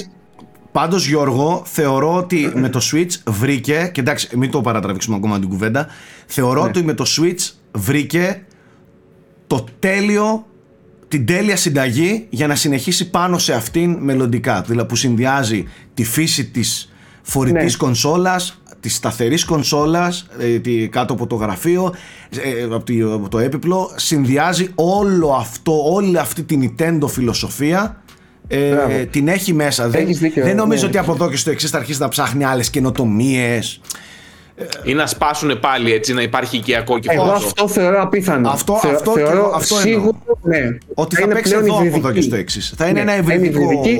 πράγμα. Φυσικά, Δημιούργησε μόνη της μια νέα τέτοια στην αγορά, την οποία υπάρχουν και άλλοι παίχτες τώρα, αλλά αυτή παραμένει ας πούμε, κάτι το δικό της. δεν ξέρω, Ε, αν και κατά- νομίζω θα το συντηρήσει. δεν ξέρω κατά πόσο έχει ανάγκη πλέον από, κά- από κάτι gimmick όπως ήταν ε, ε, η, είναι τα, πάρα η πολλά τα ταμπλέτα του ερωτήματα, Wii Σάκη, U, ναι. τα, Ναι, τα ναι. χειριστήρια, το, τα Κοίταξε. Wii Remotes του Wii. Έχεις δίκιο. Έχεις δίκιο. Θεωρώ ότι Ε, βρήκε εγώ, την τέλεια τώρα συνταγή ρε παιδί μου Ναι. που, που έχει και τα Wii Remotes. Έχει και τη φορητή κονσόλα, έχει και τη σταθερή κονσόλα. ναι, και περιφερειακά να χώσει Έχει άμα και- θέλει. Δηλαδή, Ακριβώς, ξέρεις, ναι. δηλαδή Εγώ ως φαν της Nintendo, ρε παιδί μου, της, της περίεργης Nintendo, ε, θα το πω λίγο περίεργα τώρα, ενδόμυχα μέσα μου ελπίζω να αποτύχει. Γιατί στις αποτυχίες η Nintendo είναι πιο, είναι πιο καλή. Είναι πιο θαρραλέα. Κάνει περίεργα πράγματα, Τέλος δηλαδή είναι ο άνθρωπος. πειραματίζεται. Εδώ πέρα τώρα έχει αρχίσει από, το, από τη μέση της, χω- της ζωής του Switch να είναι λίγο safe η Nintendo. Δηλαδή λίγο by the book. Τι franchise μου ζητάνε, ας το δώσω. OK, Mario Strikers, Mario Strikers.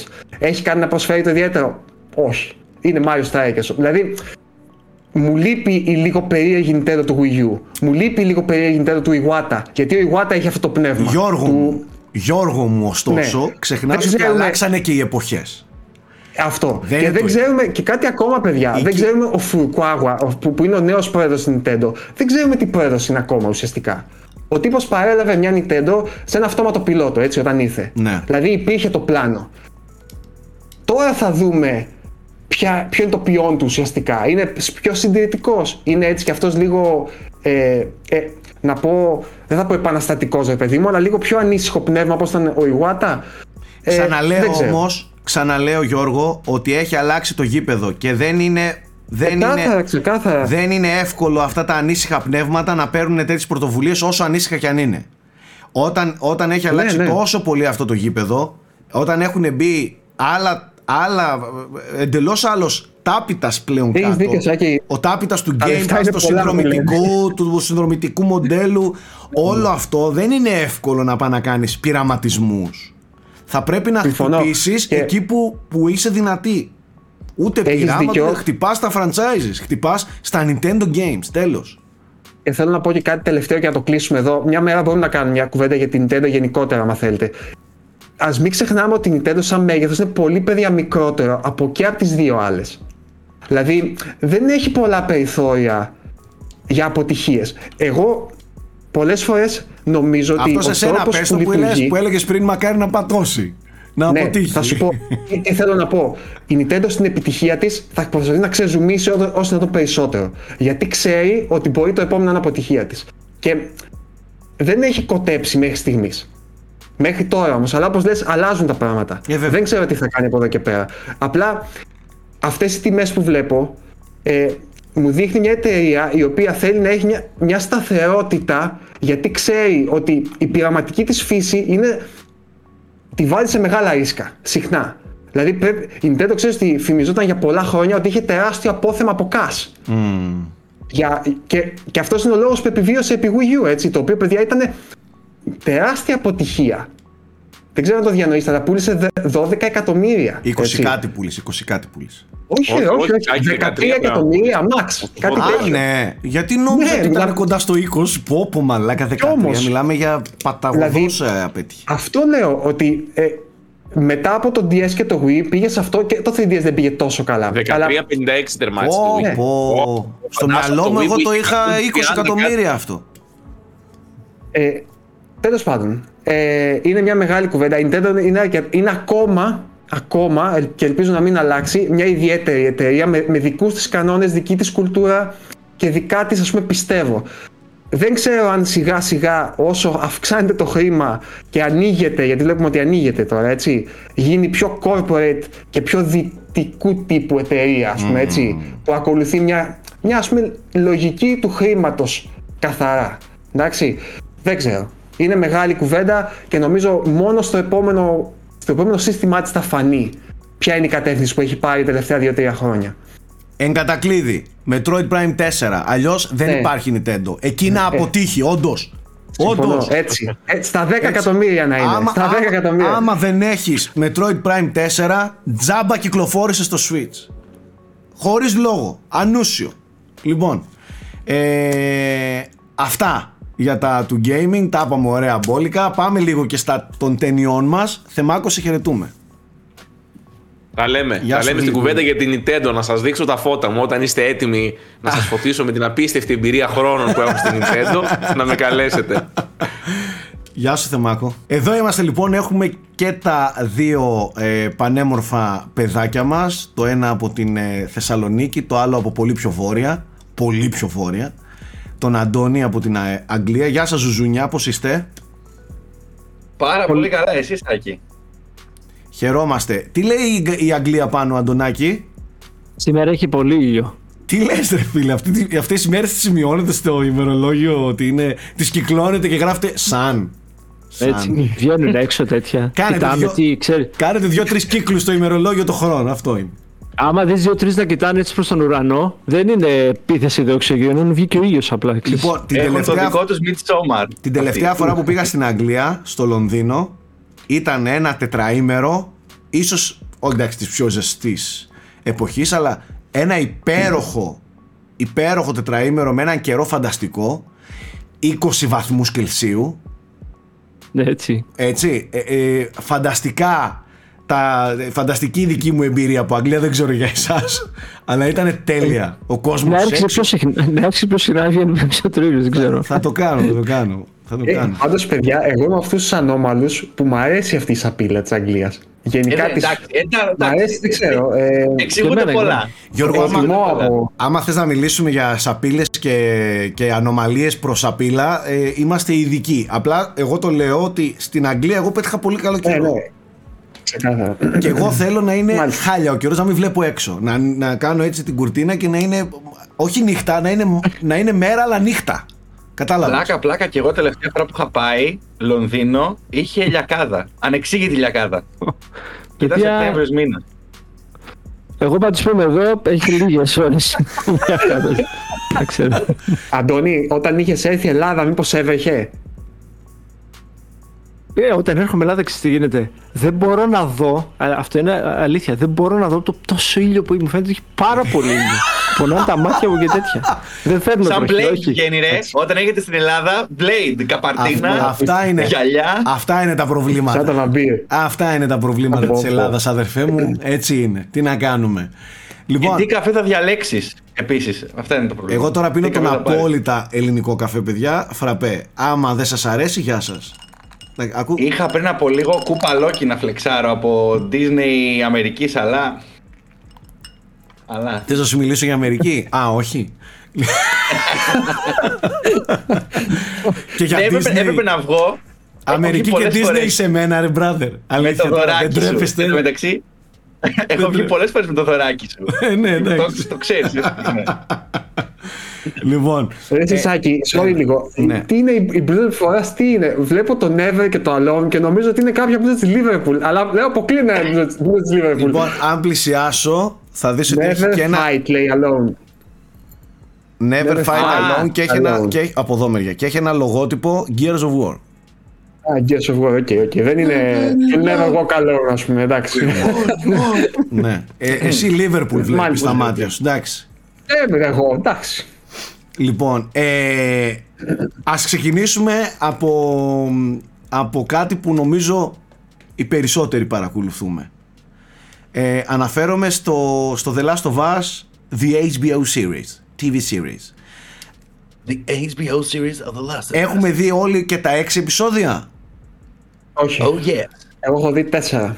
Έχεις δει τέσσερα, μάλιστα. Είμαστε τρει τρεις από τους τέσσερις, δηλαδή έχουμε δει, είμαστε μέχρι το τελευταίο. Τότε ρε Εβδομάδα παιδιά, τι παρά μας λες εβδομάδα. να σε βάζουμε σε αυτό το section, αφού δεν βλέπεις τίποτα να πούμε.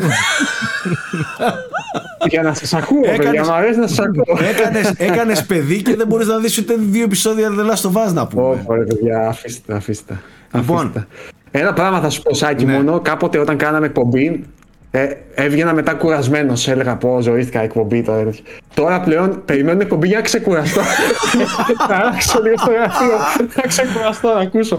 Να μιλήσω με τα παιδιά. Σου είπα, όταν, όταν, όταν κάνεις παιδί, α- αλλάζει όλος ο κόσμος, τα πάντα γύρω σου. Εντάξει. Ε, Αυτό είναι. Και αυτό ήταν ένα κοινωνικό μήνυμα του frame rate. Ε, μην το, είναι αλήθεια 100% παιδιά. Μην το Ταιριάζει υποτιμάτε πολύ καθόλου. με το Last of Us, έτσι, αυτό που είπε Σωστό, ο Σάκης. σωστό. Όντως, όντως. Έτσι. Είσαι ο daddy του frame rate. Όπως Έτσι. έχει ο, ο Πέντρο Πασκάλ είναι ο daddy του ίντερνετ. Α, ναι, Θα είσαι κάνει ο Daddy έτσι. στο δικό μας. Πάντως, πάντως ε, ωραία η πάσα, Αντώνη. Ε, και η αλήθεια είναι πως ναι, και εμείς βλέπουμε έναν, έναν Τζόελ να βλέπει τα μάτια, από τα μάτια ενός πατέρα ε, τα πάντα γύρω του. Και η αλήθεια είναι ότι άμα δεν είσαι πατέρας, δεν θα μπορέσεις ποτέ να πιάσεις αυτό το feeling της ταινίας. Του, της σειράς, του παιχνιδιού και τα λοιπά.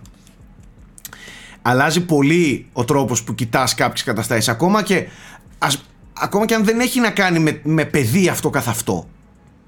Μόνο γνωρίζοντας ότι αυτό που συμβαίνει συμβαίνει σε ένα κόσμο που εσύ έχεις παιδί ε, το, το εκλαμβάνεις εντελώς διαφορετικά Προσέχεις Κατάλαβες. μια ψυχή. ναι, δηλαδή, Όπως και να έχει. ε, να το θέσω απλά, βλέπουμε κάποια πράγματα που συμβαίνουν στον κόσμο του The Last of Us στη σειρά. Τώρα πλέον τα βλέπουμε ακόμα πιο αρεαλιστικά γιατί αποτυπώνονται από πραγματικούς ηθοποιούς και κανονικά σκηνικά, έτσι, όχι 3D γραφικά. Ε, ακόμα και αυτά τα σκηνικά, εγώ συνέχεια τα φιλτράρω με την έννοια ότι σκέψου πώς θα είναι όταν και πώς θα νιώθω εγώ αν το παιδί μου όταν δει, έρθει κάτι τέτοιο Συ- διαρκώς κάνω το συσχετισμό και, και τρομάζω. Έτσι, συνέχεια τρομάζω. Τέλος πάντων, πάμε λίγο να μιλήσουμε για το ε, για το The Last of Us. Λίγα πράγματα όσα μπορούμε να πούμε δεν θα δώσουμε spoilers φυσικά σε καμία περίπτωση. Πως την βλέπετε τη σειρά να, να εξελίσσεται; Ε, ας ξεκινήσει κάποιος. Ο Γιώργος έλα Γιώργος εσύ που έχεις δει τα, Ε, κάτσε, εσύ που έχεις δει τα εσύ λιγότερα. πες, ρε παιδί μου, ναι, δώσε πάσα. Εσύ Εγώ που- έχω δει τα λιγότερα. Ε, το τέταρτο θεωρώ ήταν το πιο αδύναμο από, από την τετράδα που έχω δει. και το πιο Ε, μικρό, παρόλα 45 αυτά- λεπτά Και το πιο μικρό, σωστά. Ε, Παρ' όλα αυτά. Δεν, δηλαδή η ποιότητα διατηρείται, ρε παιδί μου. Κάποια πράγματα που ξεκίνησαν θεωρώ ότι είναι πλέον στάνταρ. Δηλαδή η ποιότητα της παραγωγής διατηρείται σε κάθε επεισόδιο. Ε, τα, των σκηνικών, των εχθρών. Όλο το σύμπαν θεωρώ ότι έχει έρθει αυτό που λέγαμε από το πρώτο επεισόδιο. Δηλαδή επιβεβαιώνεται σε κάθε επεισόδιο που βλεπουμε Ότι έχει έρθει με μεγάλη προσοχή, με γούστο ε, και, με, και, και πολύ πιστό θα έλεγα στο ύφος του παιχνιδιού. Ξέρεις τι, λίγο με, ξ- όχι με ξενέρωσε, λίγο μου φάνηκε πιο έντονα στο τέταρτο επεισόδιο τα παιχνίδια έχουν ένα στυλ διαλόγων ο οποίος είναι έτσι ελλειπτικός με την έννοια ότι έχει πολλές παύσεις. Είναι λίγο βαριές οι κουβέντες που λέγονται σχεδόν σε κάθε διάλογο και αυτό μου φάνηκε λίγο πιο έντονα στη σειρά από ό,τι στο παιχνιδι Ίσως επειδή στο παιχνίδι υπάρχουν και παύσεις, παίζεις, μεταξανάγονται, δηλαδή ξέρεις, δεν τα έχεις όλα μαζεμένα. Εδώ μου φάνηκε λίγο πιο έντονο το, ο πόνος, ρε παιδί μου, ξέρεις. Δεν είναι πιο φωτισμένο, πιο, Πιο, πιο βαρύγδουπο, ας χήμαρος πούμε. ως προς το... Μπράβο, ναι, Ναι. ναι. Αυτό έχω μόνο να σχολιάσω εγώ. Ε, το άφησα σε ένα σημείο το οποίο είναι κομβικό για τη σειρά. Δηλαδή, το θεωρώ το πέμπτο και το έκτο επεισόδιο συμβαίνουν σημαντικά πράγματα. Οπότε περιμένω από εσάς να ακούσω Ναι. Λεπτομέρειες. Όντως Να συμβαίνουν. πω. Α, ναι. Ε, ε, συγγνώμη Αντώνη, όντως συμβαίνουν. Πράγματι αρχίζει και παίρνει φωτιά. Το επιταχύνει πολύ, Γιώργο. δηλαδή ε, είδα προχωράει, λίγο, ε, προχωράει πολύ την ιστορία. Ε, Ε, αυτό που λέτε τώρα, και επειδή έδωσε και καλή πάσα ο Γιώργος πριν για τη διάρκεια των επεισοδίων, ε, κάπου πήρε το μάτι μου σε ένα leak πριν από λίγο, ε, ότι το τελευταίο επεισόδιο, το 9, θα είναι επίσης μικρό. Δηλαδή πάει εντελώς αντίθετα από ότι είναι τα φινάλε σειρών γενικά και είναι, ξέρεις, μεγαλύτερα της μιας ώρας, ας πούμε, και θα είναι περίπου 45 λεπτά, είδα. ναι. 44, κάπου, λιγότερο και από το πρώτο, κάτι τέτοιο. Απλά έχει και Θα κάποια τρέξει δηλαδή επεισόδια που πολύ. είναι μία ώρα και ένα τέταρτο. Οπότε νομίζω ότι Έτσι. λίγο, Το πρώτο ήταν μία ώρα και 20. Λίγο φαντάζομαι. ισορροπείται η κατάσταση. Ναι. Εμένα μου αρέσει αυτή η ελευθερία που έχουν στην Έτσι. διάρκεια. Και ότι δεν είναι fix, ξέρεις, να κάνεις Έτσι. 50 λεπτά. Συμφωνώ, Ή να κάνεις μια ώρα. συμφωνώ γιατί κάποια μπορεί να πρέπει να τελειώσει στο 45 λεπτό και να δώσεις εκεί το cliffhanger σου και κάποιο στη μία ώρα και ένα τέταρτο. Γιατί πρέπει και καλά 59-59 ε, 59-59 όλα τα επεισόδια, ας πούμε. Δεν γίνεται. Μαγκιά δεν στο βγαίνει. μοντάζ, παιδιά. Μαγκιά στο Ε, μοντάζ παιδιά, αυτό, πολύ μεγάλο. Εγώ θέλω να σας ρωτήσω, εσείς που έχετε δει και το έκτο πλέον και είναι 9 όλα, έτσι. Ναι. Ε, πιστεύετε θα χωρέσει όλο το πρώτο παιχνίδι, γιατί εμένα Ε, μου δίνει μια α, αίσθηση μέχρι το άκουσε. δυνατό. Άκουσε. Γιατί έχουμε πει Σου είπα, πράγματα. σου είπα Οκ. πριν ότι το πέμπτο και το έκτο επεισόδιο επιταχύνουν πάρα πολύ τα όσα συμβαίνουν. OK, Κατάλαβες; OK. Χωρίς όμως να τα ξεπετάνε. Ωραία. Δηλαδή Αυτό έχει είναι γίνει, πολύ μια, θετικό. έχει γίνει μια φανταστική δουλειά ως προς το να δείξουμε γρήγορα αλλά και να μην τα προσπερνάμε τα βασικά σημεία ε, τα, τα δείχνουμε θα σου, πω, θα σου πω ότι το παιχνίδι έχει ένα σημείο ένα μεγάλο μέρος του το οποίο έχει πολύ gameplay και λιγότερο σενάριο αυτό βοήθησε τη σειρά να προσπεράσει λες, ε. στο Στο, πέ- για το πέμπτο στο λες. πέμπτο και στο έκτο επεισόδιο έχει πολύ gameplay το παιχνίδι. Έχει λιγότερο ε, μπλα μπλα και περισσότερο ε, παιχνίδι. Οπότε βοηθήθηκε πολύ η σειρά στο να προσπεράσει γρήγορα το κομμάτι Ναι. του gameplay που εμείς παίξαμε στο παιχνίδι και μας φάνηκε πολύ πολύ μεγάλο μέρος του ε, και έχουν κάνει και μερικές αλλαγές λιγάκι παράξενες στο πέμπτο επεισόδιο με τον αδερφό του Τζόελ και τα λοιπά. Το- ναι, και στο, στο έκτος, στο έκτος σάκι. Όντως, κάνανε πολλές, κάνανε κάτι shortcuts που. Κάνανε κάτι ναι, shortcuts λίγο παράξενα. Ναι. Ε, για, μένα, πα- για μένα, μέχρι τώρα εξυπηρετούν πολύ το τηλεοπτικό το, το κομμάτι. Ναι, ναι, Δεν ναι, έχω δηλαδή ναι, ναι. παράπονο. Απλά δεν Εξυπηρετούν, ξέρω. Δηλαδή, χωρί να πετάνε, ξέρεις, χωρίς να, να σε βγάζει εκτός του Δεν τι μπορώ να, έπαιξες πούμε, στο The Last να of Us. μιλήσω με spoilers, αλλά δεν ξέρω με Εγώ το 2 πάντως, τι ε, θα επειδή κάνω. δεν το έχω καθόλου φρέσκο, το, το είχα παίξει όταν είχε πρωτοβγεί, έχω μπερδευτεί πολύ. Δηλαδή δεν μπορώ να καταλάβω πού έχουν αλλάξει κάτι και πού Εγώ, είναι εγώ, εγώ εγώ, στο εγώ επεισόδιο είδα, κατάλαβα εγώ είδα ότι και πήγαν πράγματα πολλά. από το 2 στο, στα επεισόδια. Ναι, Easter ε, eggs να και μην το πούμε. τέτοια. ναι, Ούτε ένα καν συγκεκριμένο easter εννοείς. eggs. Είναι ένα κομμάτι σημαντικό που το βλέπεις στο 2. Α, Δηλαδή με μπέρδεψε εκεί. Ναι, Κάτσε, μιλάμε, μιλάμε, για το ίδιο, μιλάμε για το ίδιο. ε, να μην- Θα πούμε Ε, σε δεν, μπορούμε, spoiler να- τώρα. δεν μπορούμε να μιλήσουμε με spoiler. αλλά θέλω να, να, σου πω να ότι... πω λίγο Ναι, πες, Ε, πες, να Αντώνη. συνεχίσω, συγγνώμη, Σάκη, για που, που έλεγε ο, τέτοιο- στο 5, το 5ο επεισόδιο, ας πούμε, για μένα είναι το καλύτερο που έχω δει μέχρι στιγμής. Ναι. Δεν ξέρω πώς σας φάνηκε Ναι, ναι, ναι, εσάς, ναι, αλλά το, ξεκάθαρα. στο 5ο Το πιο, επεισόδιο... ναι, εγώ- το πιο The Last of Us τηλεοπτικό full, Ξεκάθα... full on. ε, ξεκάθαρα, Αντώνη, ξεκάθαρα. Ναι, μου άρεσε πάρα πολύ όταν τελείωσε, δηλαδή ήμουν σε φάση χειροκροτούσα. Είναι, είναι Ωραία, φανταστικό ναι, και, ναι. και είναι αυτό που Ναι. θεωρώ ότι ανέβασε Γιώργο το επίπεδο της παραγωγής πολύ πολύ περισσότερο. Δηλαδή το ναι, πέμπτο ναι. επεισόδιο πρέπει να ήταν πολύ ακριβότερο από το προηγούμενο. Ε, αυτό που θέλω να ρωτήσω εγώ είναι ότι μου φάνηκε μέχρι το τέταρτο ότι δεν ενδιαφέρεται τόσο για τη δράση. Αλλά στο Κάνεις tease για τα λάθος. 5 και 6, αυτό λέω, στο tease για τα 5 και 6 φαίνεται να, είναι, να έχει πιο πολύ δράση η Πέφτει, φάση. πέφτει ξύλο, Ισχύει; πέφτει, πέφτει, πέφτει, ναι. Ωραία, Το, ωραία. Έχει- το έχει- πέμπτο, και- στο πέμπτο ειδικά. Στο έκτο βέβαια πάλι ισορροπεί λίγο. Δηλαδή Ναι, ε, αυτά ισορροπεί που- και, και, μετά θα, και μετά θα ξαναπέσει. Πάντως ρε Από- μαλάκες από θέλω να μου trailer. πείτε κάτι. Δεν νιώθετε όταν υπάρχουν αυτά τα σημεία ότι έχουν μεταφέρει με αριστουργηματικό τρόπο το gameplay σε εικόνα; Ναι, ρε. Δηλαδή, ναι, ναι, ναι. μαλάκα νομίζεις ότι θα πάρεις χειριστήριο να παίξεις με τον Τζόελ εκεί την ώρα, να, σου, να κάνεις... δηλαδή, δεν ξέρω πώς... Έχει- Ναι, πες μου. Έχει πετάξει μπουκάλι ή τούβλο. Αν όχι, δεν το δέχομαι.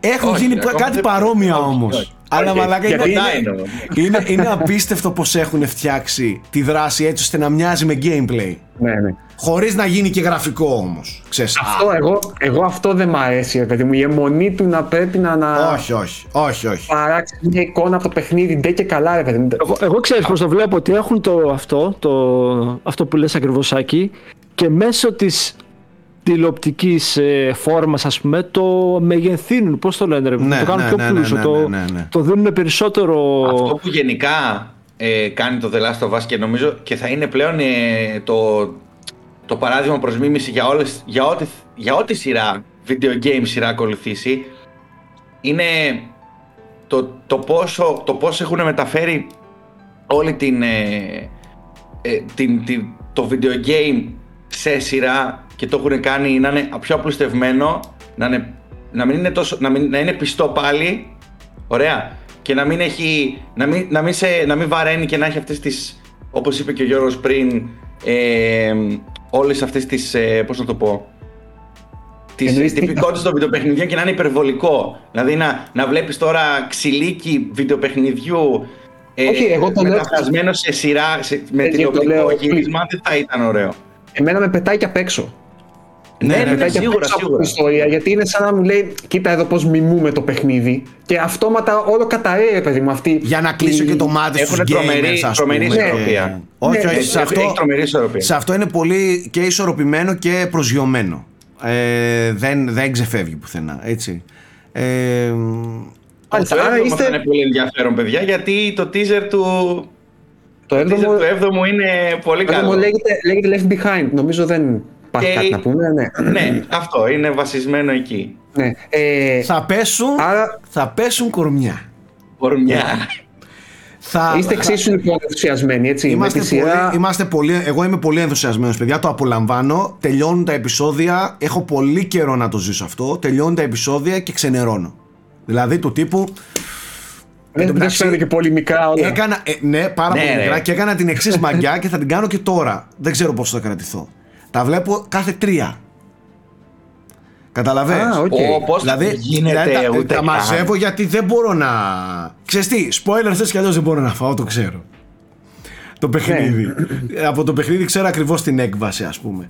Αλλά ε, δεν μπορώ να βλέπω και 45 λεπτά τώρα κάθε εβδομάδα. Άστα να μαζευτούν ένα διωράκι, τριωράκι να μπορούμε να βλέπουμε να, να φάμε και μια πίτσα, ρε αδερφέ. Δεν προλαβαίνεις μια μπουκιά να φας τα 45 λεπτά. δεν γίνεται. Επίσης, επίσης Πέντρο Πασκάλ ε, στο έκτο επεισόδιο δώστε του όλα Emmy. τα βραβεία Δώ, δεν Συγγνώμη. ξέρω, δώστε το δαχτυλίδι του NBA, δώστε το Champions League, δώστε το Mundial. Φίλε, αυτό το πράγμα που κάνει σε μια σκηνή συγκεκριμένη που δεν θα πω που. Από εκεί βγει το meme. Από αυτή Ναι. τη σκηνή είναι το meme που έχω δει Ναι, να ναι. κατακλύζει το ίντερνετ Μπράβο. εδώ και δύο μέρες. Μπράβο, μπράβο, κύριε. Δηλαδή, το λέω τώρα, το θυμάμαι και ανατριχιάζω. Δεν υπάρχει ο τύπος. Εγώ θα, εγώ θα κάνω τώρα το συνήγορο του διαβόλου. Ε, αδερφούλη. Άργησες. Το συνήγορο του διαβόλου. Η Έλλη είναι καλύτερη. Οκ. Ναι.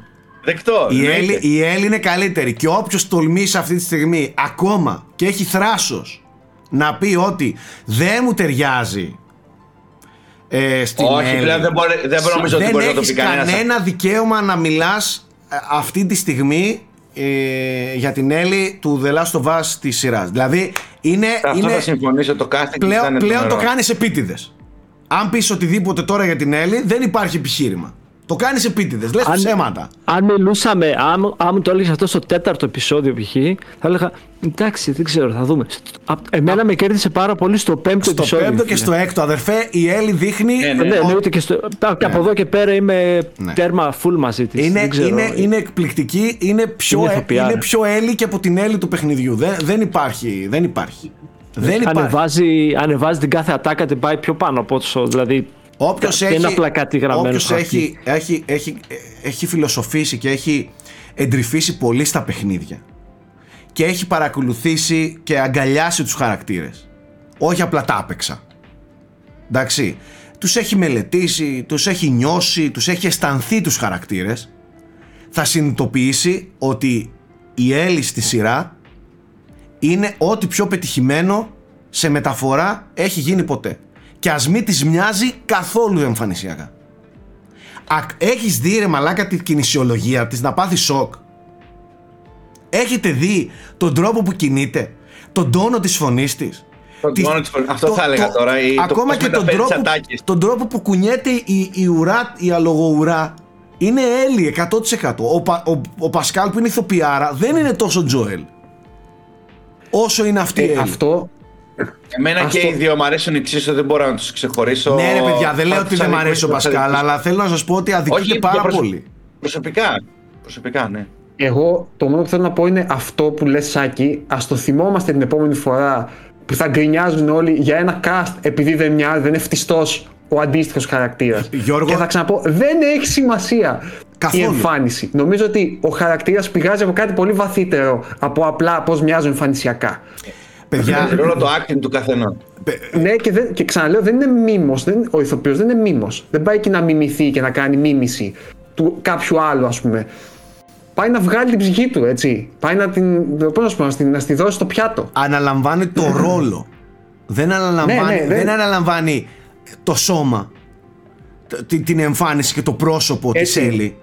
Ε, η Ράμσι σε αυτό είναι αριστουργηματική. Η Ράμσι επίσης, εγώ θα τολμήσω να το πω, ότι θα είναι ένα πλάσμα που τα επόμενα χρόνια θα μας απασχολήσει πάρα πολύ σε μεγάλους ρόλους.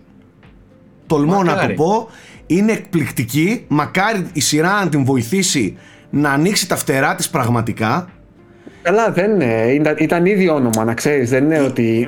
είναι, αλλά τώρα μιλάω να γίνει Ναι, ναι, όνομα έχεις προ- δίκιο. πολύ πρωτοκλασσά το όνομα σε μεγάλες Τώρα πήγε παραγωγές. στα σπίτια, ρε. Ναι. Είναι αυτό που λέει πήγε Ε, στα σπίτια. Πιο να- πριν. μακάρι, μακάρι η Ράμση το αξίζει, παιδιά, είναι εκπληκτική. Είναι εκπληκτική, δεν έχω κάτι να πω παραπάνω. Είναι φαντα... Όλο το cast είναι φανταστικό. Έτσι. Ε, αλλά αυτή κλέβει την παράσταση. Μάλιστα, ωραία. Θέλω, θέλω, Τέλεια. θέλω, παιδιά, είμαι τόσο ενθουσιασμένος. Με βλέπετε λίγο έτσι ε, σε cringe ενθουσιασμό. Αλλά παιδιά, θέλω να δω αυτή την ηθοποιό στο δεύτερο παιχνίδι. Φόβη, Θέλω εκεί. να δω τι Δεύτερη θα, σεζόν γι- τι θα γίνει. Θέλω να δω τι θα Να- γίνει. να πω έχει- κάτι. Έχει ένα meme που είναι people who know. Για την Ναι. πρώτη και people who Ναι. don't. Ρε φίλε, Αυτό. εγώ έτσι είμαι. Δηλαδή, τι γίνεται, δηλαδή δεν μπορώ να καταλάβω. Αντώνη, Αντώνη, Αντώνη, Άστο. Τι μπορεί δηλαδή. Αντώνη, άκουσε με λίγο αγόρι μου. Καλό, έλα να σε βάλω εδώ στα γόνατά μου να σου, μι- να σου μιλήσω για Μακάρι το να μην part πας 2. ποτέ spoiler, μακάρι, ειλικρινά ρε. να σου μιλήσω για το part 2. Λοιπόν, το, θυμα- ε, δεν το, ε, εσύ δεν το θυμάσαι. Αλλά ε, υπήρχε μια ατάκα στο, σε ένα παιχνίδι που λέγεται Alan Wake που έλεγε, Ω, όπα. που έλεγε η ατάκα It's not a lake, it's an ocean. Είναι ακριβώς αυτό. Εσύ αυτή τη στιγμή με το The Last of Us γνωρίζεις το lake που λέγεται The Last of Us υπάρχει ένα πράγμα που, που, που τελικά είναι ωκεανός και δεν μιλάω ως προς το, αυτά που συμβαίνουν απλά και τα λοιπά εκεί που ανοίγεται το παιχνίδι και αυτά που καυτηριάζει αυτά που λέει, αυτά που, που, που διηγείται μ- α- μέσα από τις ψυχές των χαρακτήρων ε, δεν, ακόμα δεν, υπα- δεν έχουμε αγγίξει ού- ούτε την επιφάνεια με το, με το πρώτο The Last of Us. Καταλαβες. Πόσο θα Γι' αυτό, γκριζάρει, και πόσο θέλω, θα- θα- γι' αυτό και θέλω να δω τη Ράμσεϊ σε ένα χαρακτήρα που είναι εντελώς διαφορετικός από το κοριτσάκι που γνωρίζεις τώρα. Ε, Δηλαδή στ- η Έλλη του Part 2 δεν έχει καμία σχέση με το κοριτσάκι το αθώο που, που τώρα βλέπουμε το λίγο χαμένο που ζητάει βοήθεια και μην μου πεθάνεις Τζόελ, μην, μη σε χάσω, μην μου κάνεις εκείνο, θα, θα μείνω μόνη μου και δεν ξέρω τι να κάνω. Εκεί θέλω να δω τη Ράμσεϊ και θεωρώ ότι η Ράμσεϊ επιλέχθηκε με γνώμονα ότι θα μπορέσει να Ελευθερία. βγάλει Θα μπορέσει να εκείνη- στηρίξει αυτό όλο θα που λες, μπορέσει ε. να στηρίξει εκείνη την Έλλη που ξέρουμε εμείς στο Part 2. Κατάλαβες. Αυτό. Τέλος Για πάντων. να δούμε. Αυτά με το The Last of Us. Θα πηγαίνει εξαιρετικά η σειρά. Είναι εκπληκτική. Το HBO τελικά έχει, έχει αποδείξει ότι όταν πιάνει κάτι στα χέρια του το κάνει χρυσάφι και το σέβεται και, και, και, και όλα τα και ε, μακάρι να συνεχίσει έτσι μέχρι και το ένατο επεισόδιο να μην απογοητεύσεις στο ελάχιστο και, και βλέπουμε. Θα το ξανασυζητήσουμε. Πιστεύω, νομίζω ότι αξίζει να το ξανασυζητήσουμε όταν πλέον έρθει και το, Ε, στο τέλος πλέον. και το φινάλε. ναι, ρε παιδί μου. Ε, μιλήστε μου λίγο για μια άλλη σειρά που απασχολεί τα δικά μας ε, δρόμενα εδώ πέρα και έχει γίνει χαμός την τελευταία εβδομάδα. Είχαμε και τη χαρά και την τιμή να μιλήσουμε σε μια έτσι πολύ σύντομη συνέντευξη ε, με το πρωταγωνιστή της σειράς, τον Πυγμαλίον Δακαρίδη, ε, μιλάω φυσικά για το έτερος εγώ. Ε, τον ευχαριστούμε πάρα πολύ που, που μας ανοίχτηκε έτσι ε, το όσο μπόρεσε ο άνθρωπος σε εμάς και υπάρχει μια συνέντευξη, υπάρχει στο site, μπορείτε να, να, να τη διαβάσετε, με ερωτήσεις που έκαναν τα παιδιά ε, Κούλης, Γιώργος και Στέλλα, αν δεν κάνω λάθος, που ξεχνάω κανένα, ναι, όχι. Κούλης και Στέλλα. Κούλης και Στέλλα. Εγώ δεν οκ. συμμετείχα. Ναι, ναι, ναι, ναι. Κούλης και Στέλλα λοιπόν. Ε, Παπασαραφιανού. Ε, γίνεται χαμός. Εγώ ακόμα δεν έχω ε, ασχοληθεί Αλλά θέλω να το κάνω αφού τελειώσει όλο αυτό. Ε, Ο Κούλης όμως παρακολουθεί. Μίλα μας λίγο, πες έτσι δυο λογάκια αδερφούλη. Ε, κοίταξε, η τρίτη σεζόν, καταρχάς η τρίτη σεζόν λέγεται Έτερος εγώ Νέμεσις, έτσι. Ε, συνεχίζει λίγο καιρό μετά τα γεγονότα Του κάθαρσης. της ε, δεύτερης σεζόν της κάθαρσης έτσι ε, όπου βρίσκουμε κυριολεκτικά έναν ε, Λαΐνη Ράκο με, όλες, με όλα σου έχουν γίνει. Ε, ο Δαδακαρίδης του μιλήσαμε κιόλας αλλά δίνει πόνο πάρα πολύ πόνο στην ερμηνεία του ως ε, Λαΐνης. Είναι πάρα πολύ καλός. Γενικά όμως μέχρι τώρα ε, κάνει μια, έτσι, ε, μια- μια βραδύ καυστή εισαγωγή μέχρι τώρα τρίτη σεζόν γιατί είδαμε προχθές είδαμε και το δεύτερο επεισόδιο. Ε, και μάλλον από εδώ και μετά παίρνει φωτιά ας το πούμε η σεζόν ε, και τα όσα θα ακολουθήσουν η παραγωγή παιδιά είναι όπως την ξέρατε. Είναι αυτή η, όπως, όπως θα έπρεπε να είναι οι σειρές μας γενικά δεν θα έπρεπε να, να είναι κάτι λιγότερο ε, απολαυστική χαρακτήρες έχει και καινούριους χαρακτήρες έχει και παλιούς ε, που τους γνωρίζετε. Μασάτος μεγάλο highlight νομίζω ειδικά στο δεύτερο επεισόδιο που τον είδαμε είναι αυτά τα, τα, τα ελληνικά στοιχεία που μας αρέσουν λίγο σε αυτές τις σειρές. Λίγο παραπάνω και τα σχολιάζουμε. Αλλά γενικά είναι στο ίδιο επίπεδο, στο ίδιο υψηλό επίπεδο που, που το γνωρίζαμε, το έτερος εγώ. Ε, και μακάρι να δούμε και τη συνέχεια να είναι το ίδιο έτσι συναρπαστική. Είναι τελευταία σεζόν, θα πρέπει να δοθεί ένα φινάλε. Πού θα είναι αυτό το φινάλε και πώς, μένει να φανεί. Εγώ πάντως περιμένω προσωπικά να κάνει έτσι πάλι ένα ε, κινηματογραφικό tribute πολύ δυνατό γιατί η δεύτερη σεζόν έκανε είχε ένα ωραίο plot twist το οποίο ήταν ε, ακριβώς ε, ντάλε κουάλε μια συγκεκριμένη ταινία που εγώ όταν, όταν το είδα ας πούμε λέω α ωραίο μπράβο θέλω ένα τέτοιο ακόμα αλλά έχω Πιστεύω και θα μεγάλη το περιέργεια να πάρεις. δω πώς Πιστεύω θα το πάρεις. κλείσει. Ναι, ναι, ναι, ναι, ναι. Νομίζω ότι είναι, είναι χαρακτηριστικό του, του τσαφούλια πλέον αυτά τα Ε, tribute. να, να κάνω μία, μάλλον, μάλλον χαζή ερώτηση. Εγώ δεν έχω δει καμία σεζόν. Έχω δει μόνο την ταινία. Εντάξει. Αλλά τη σεζόν μπορεί να της δει κανείς αυτόνομα; Ή είναι μια ιστορία που ξεκινάει από. το- Συνεχίζεται. Εννοείς Αλλά- α, να, να το δεις χωρίς την ταινία; Όχι, όχι. Να, να δω κατευθείαν την τρίτη, ας πούμε. Ε, το μυστήριο Όχι, ε, θα χάσει, είναι πιστεύω. αυτόνομο. Ναι, Θα χάνει από χάσεις τους πολύ. χαρακτήρες. Χάνει από τους χαρακτήρες, φαντάζομαι και την εξέλιξή τους κτλ. Ε, βέβαια. Θα Έτσι. χάσεις πολλά, ναι. Άντε, ε, θα σου έλεγα, ξέρεις τι, άντε τη δεύτερη, ε, ξεκίνα τη δεύτερη. Άντε.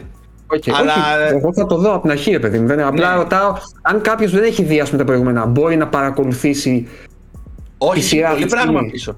Όχι. Κουβαλάει πάρα πολύ πράγμα πίσω και κουβαλάει τώρα ας πούμε, κάτι, κάτι σκηνικά στο δεύτερο επεισόδιο που θα συνδέει με τη δεύτερη σεζόν. Οκ, δεν είναι δηλαδή φάση detective Λαΐνης, αυτή είναι η υπόθεση Όχι, τη τρίτη ναι, σεζόν ναι, και όχι, τη όχι, δεύτερη όχι, σεζόν δεν είναι. κτλ. Δεν είναι. Αν Αν και, και αν week και, by week, κάπως Μπράβο. έτσι. Ναι. Υπάρχει Όχι, ένα δεν είναι ταξίδι week by στο week. χαρακτήρα, παιδιά. Δεν είναι, δεν είναι ένας fix ρόλος που Ναι, ναι. ξέρεις τον επιστρατεύει κάθε φορά σε κάθε ιστορία. Υπάρχει και μια εξέλιξη στο ένα ταξίδι του. Ε, ε, ωραία. Κοσμοτέ TV παίζει αυτό. Θα τελειώσει και θα πούμε και άλλα πράγματα αφού τελειώσει και θα έχουμε ολοκληρωμένη άποψη και ελπίζω να το έχουμε δει και εμείς και οι υπόλοιποι. Ant-Man. Πώς το είπες; Α, Ant-Man. τι... τι είναι αυτό; δεν, δεν το ξέρω, δεν το έχω ακούσει. Γκβαντομανία, ε. Το Βάτο. Λοιπόν, Ε, εγώ, θα Ας πω, μιλήσουμε για το- εγώ θα πω ότι έχει ακουστεί πάρα πολύ για την, για την πάρα πολύ ε, εύστοχη και εκπληκτική μεταφορά του βίλεν του στην ταινία.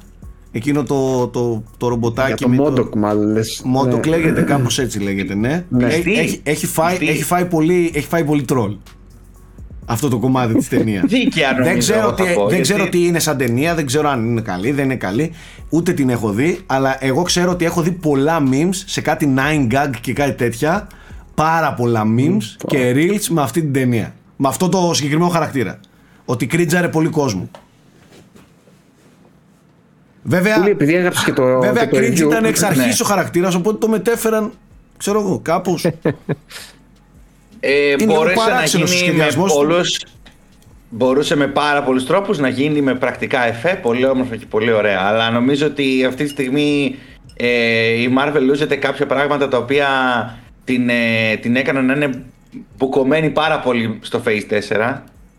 Και το Ant-Man 3, ε, η Ant-Man and the Wasp Quantumania, όπως λέγεται ο τίτλος, ε, λούζεται αυτά τα, αυτά τα λάθη από εκεί. Είχε Δηλαδή- σήμερα ένα άρθρο κουλή που έλεγε ότι γιατί το πρόβλημα με τους... Υπάρχει θε- σοβαρό πρόβλημα με VFX artists αυτή τη στιγμή. Βέβαια, τα ναι, ειδικά ναι, εφέ. ναι. Ήθελα Ε, να το ότι- αναφέρω, Γιώργο, ναι. Ναι, βγήκε σήμερα ένα άρθρο που ανέφερε ότι πήραν πόρους από το Quantumania και το έβαλαν στο Wakanda Forever την τελευταία στιγμή και ε, προφανώς γι' αυτό και χωλαίνει πολύ το αποτέλεσμα στο, στο Quantumania. Εγώ όμως θα πω ότι δεν είναι μόνο θέμα το ειδικό εφέ. Δηλαδή τα προβλήματα της ταινίας δεν έχει να κάνει με τα εφέ. Όχι, στην προκειμένη όχι, δεν έχει μόνο Ναι. αυτά, ναι. Είναι το σενάριο το οποίο εγώ το έγραψα και στο review. Ε, ανησυχώ πολύ αν, επειδή το σενάριο το γράφει ο Jeff Loveness, αν θυμάμαι καλά το όνομά του, ανησυχώ πολύ γιατί θα γράφει το, το The Kang Dynasty. Γράφει το Avengers 5. Και Όχι, ανησυχώ για το Avengers 5. Δηλαδή, αν, αν εσύ στείνεις το Avengers 5 και γράφεις ένα τόσο σενάριο ανεμικό και επιδερμικό, όχι μόνο επιδερμικό ρε παιδί, να είναι αυτό το να είχαμε να λέγαμε να το πω πολύ λαϊ- λαϊκά.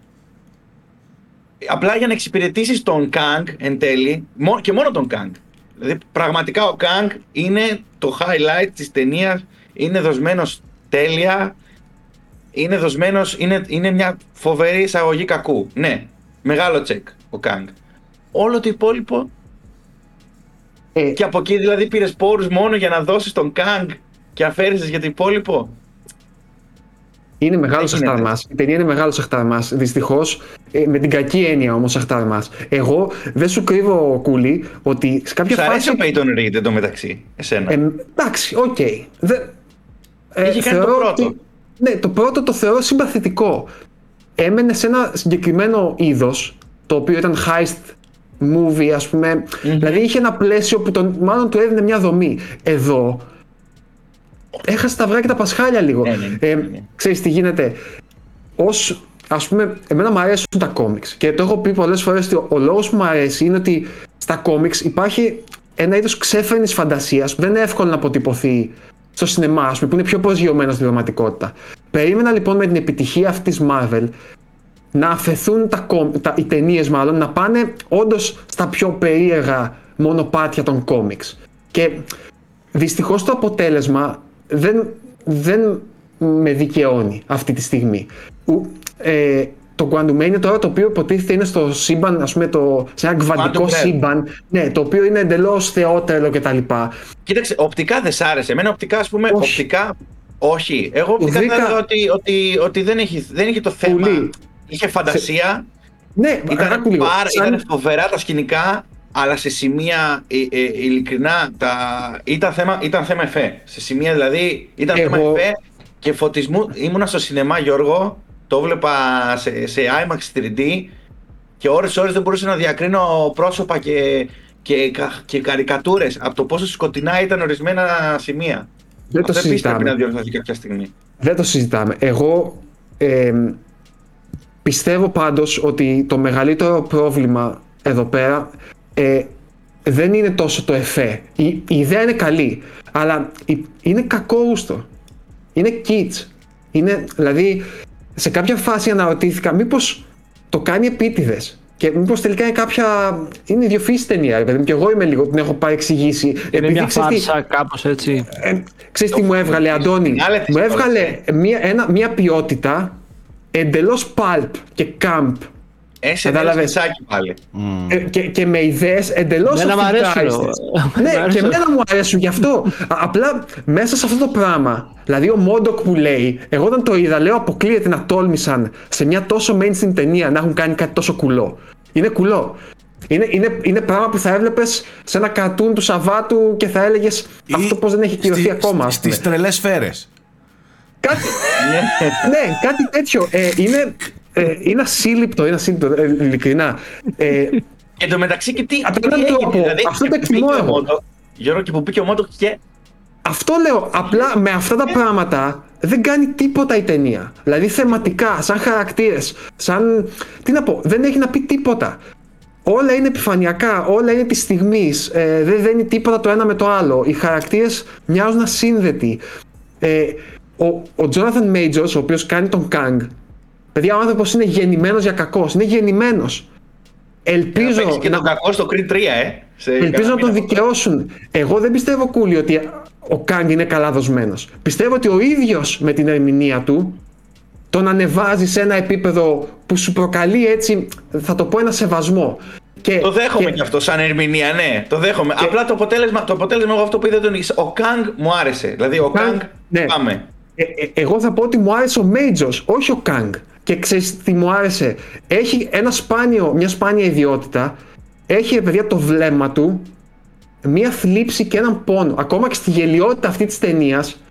Ε, δεν, σου- δεν τον εξευτελίζει τον χαρακτήρα. Ναι. Που όντως και όντως έτσι είναι ο χαρακτήρας του. Ναι, δηλαδή, ναι. άμα βάσει των κόμιξ, δηλαδή έχει ένα οικογενειακό κουσούρι μεγάλο. να το πούμε έτσι. Οκ. Τέλος πάντων, θέλω να πω ότι καλύτερα δείτε το Loki, δείτε τη σειρά. Ε, νομίζω είναι εξίσου σημαντική, ίσως και σημαντικότερη για το MCU. Ε, και να μην δεις δηλαδή το Quantumania, δεν νομίζω ότι χάνεις στην τελική τόσα πολλά πράγματα. Εντάξει, έκανε Ε, μεγάλο tease βέβαια για Loki. Ναι. Χαίρεσαι με λίγο, ναι, οκ. Ναι. Όλα έχουν γίνει tease πλέον, όλα έχουν γίνει tease για το επόμενο και τελικά δεν βλέπουμε μια αξιόλογη ταινία. Τέλος πάντων, για μένα θα το πω λίγο ομά, ήταν λίγο μπουδίτσα. Το Quantumania προσπάθησε να κάνει, το, το σέβομαι αυτό, ότι προσπάθησε να κάνει κάτι έξω από τα mainstream νερά. Δηλαδή, ξαναλέω, οι ιδέες είναι παιδιά εντελώς φευγάτες. Λες, what? Συνεχώς το έκανα αυτό. Και σου λέω, συνεχώς να ρωτιόμουν. Ε, Μπας και όντως είναι καλό. Μήπως εσύ είσαι Με ο μια- χαζός. ναι, με μια pulp, με μια Βάζει να pulp ρωτιέσαι, ποιότητα, ρε. ρε παιδί μου, με μια επίτηδες camp ποιότητα, kids ποιότητα, ρε παιδί μου. Ναι, ναι, ναι. Μήπως είναι έτσι, αλλά τελικά καταλήγω ότι δεν κάνει τίποτα με αυτό όμως. Δηλαδή πέρα από το ότι είναι. Α, δείτε με, δείτε με πόσο ελεύθερος και ξέφρενος μπορεί να είμαι. Το αποτέλεσμα είναι κακόγουστο, το αποτέλεσμα είναι αχταρμάς, δηλαδή δεν. Εγώ Και το λέω. φινάλε της, Ναι, ε, δυστυχώς. είναι δηλαδή, και το φινάλε της, δηλαδή αυτό το τελειώνει η περιπέτεια και πώς τελικά πάλι το, το σενα, σενα- σεναριακά να το πάρεις, μειώνει την περιπέτεια, κατάλαβες ποιο σημείο λέω, έχει ένα σημείο στο φινάλε που, που ξε, ε, ξεχνάει, ρε, το, τον φάγαμε ή όχι; Αυτό, αυτό όταν, όταν άρχισε να γίνεται meta, τόσο meta η ταινία, Οκ, και λέω, έχεις ήδη, δίκιο, ήδη, κάναμε, έχεις δίκιο. ήδη, κάναμε, ναι, ήδη κάναμε ένα πολύ meta ταξίδι, Quantum Realm όλο. Ωραία. Μας πήγες, μας έκανες ναι, μέσα, έξω, πέρα, δόθε. Το ξανακάνεις ξανά, δηλαδή. Άστο λίγο να αναπνεύσεις το πράγμα. Άστο λίγο να. να άστο εκεί, άστο. Καλά, ήταν τελείωσε. Να πάμε να φάμε, να τους δείξεις να τρώμε και να φεύγουμε. Χωρίς να θέλω να δώσω πολλέ, αλλά Ναι, τέλος πάντων. Κάπου Αποτυχία. όπα. αποτυχία. Κάπου όπα. Ένα κάπου όπα ήθελα να πω Μάλιστα. εγώ. Και ε, το, το θέμα είναι ότι συνεχίζει το, αυτό το, το SNL σκετσάκι ύφος από το Love and Thunder. Δηλαδή και στο Love and Thunder παρόμοια σκηνικά. Παρόμοιο ύφος. Έζησα. Αυτό. Doctor Strange μόνο. Μέχρι τώρα Doctor Strange Black Panther εγώ θα μετρήσω, να ξέρεις, Γιώργο. Black Panther Wakanda Forever για μένα. Έχω, μου έχω άρεσε δηλαδή, έχω και δει συνέχεια το δηλαδή παραπάνω το από το πρώτο. 50% του αυτού που πρέπει. Ε, εμένα, άλλο, Εγώ- ένα, άλλο ένα 50. Οπότε τι, μου- τι με πρίζετε εμένα τώρα για το δες ο Marvel και εκείνα. Έχω δει το 50%. Για κα- Ε, θα δω και το άλλο 50. Εντάξει. Για κάποιο λόγο το Wakanda το βγάζω κάπως εκτός από το σύμπαν. Το, θεωρώ ότι είναι κάτι δικό του πολύ ιδιαίτερο, πολύ... τέλος πάντων.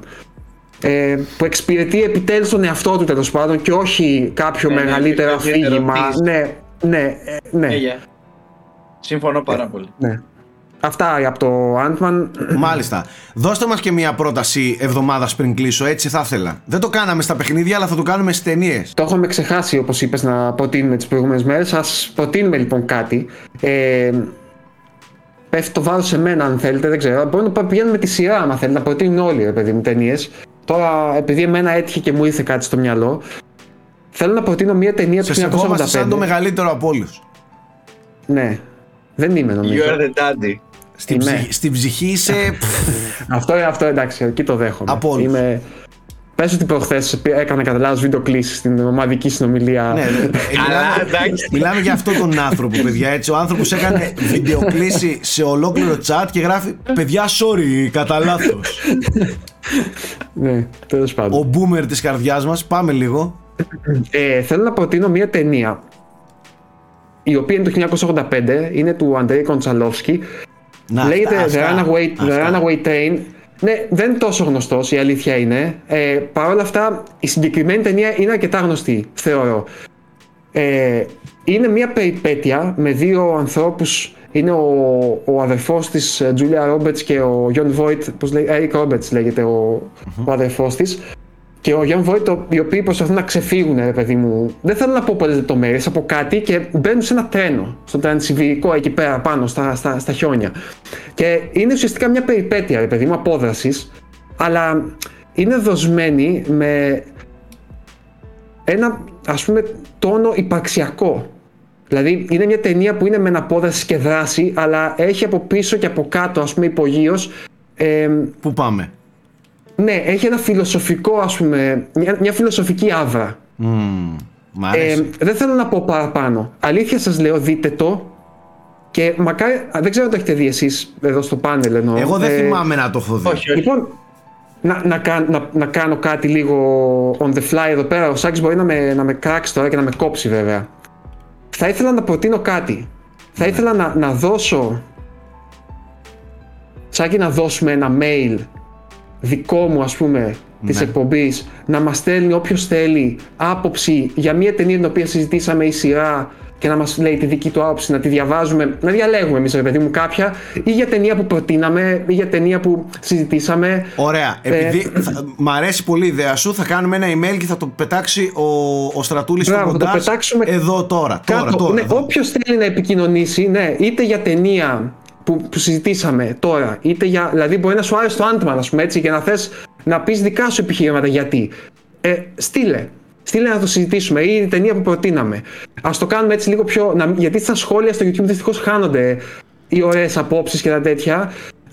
Ναι, και δεν με, μπορώ- εγώ- με τη λογική ότι εντάξει, κι άλλος δεν μπορεί να ανοιχθεί τόσο πολύ. Ενδεχομένως ένα Μπρα- email μπράβο. μπορεί να. Ναι. Σωστό. Όποιος θέλει, ρε παιδί μου, να δούμε πώς θα πάει, άμα έχετε όρεξη κτλ.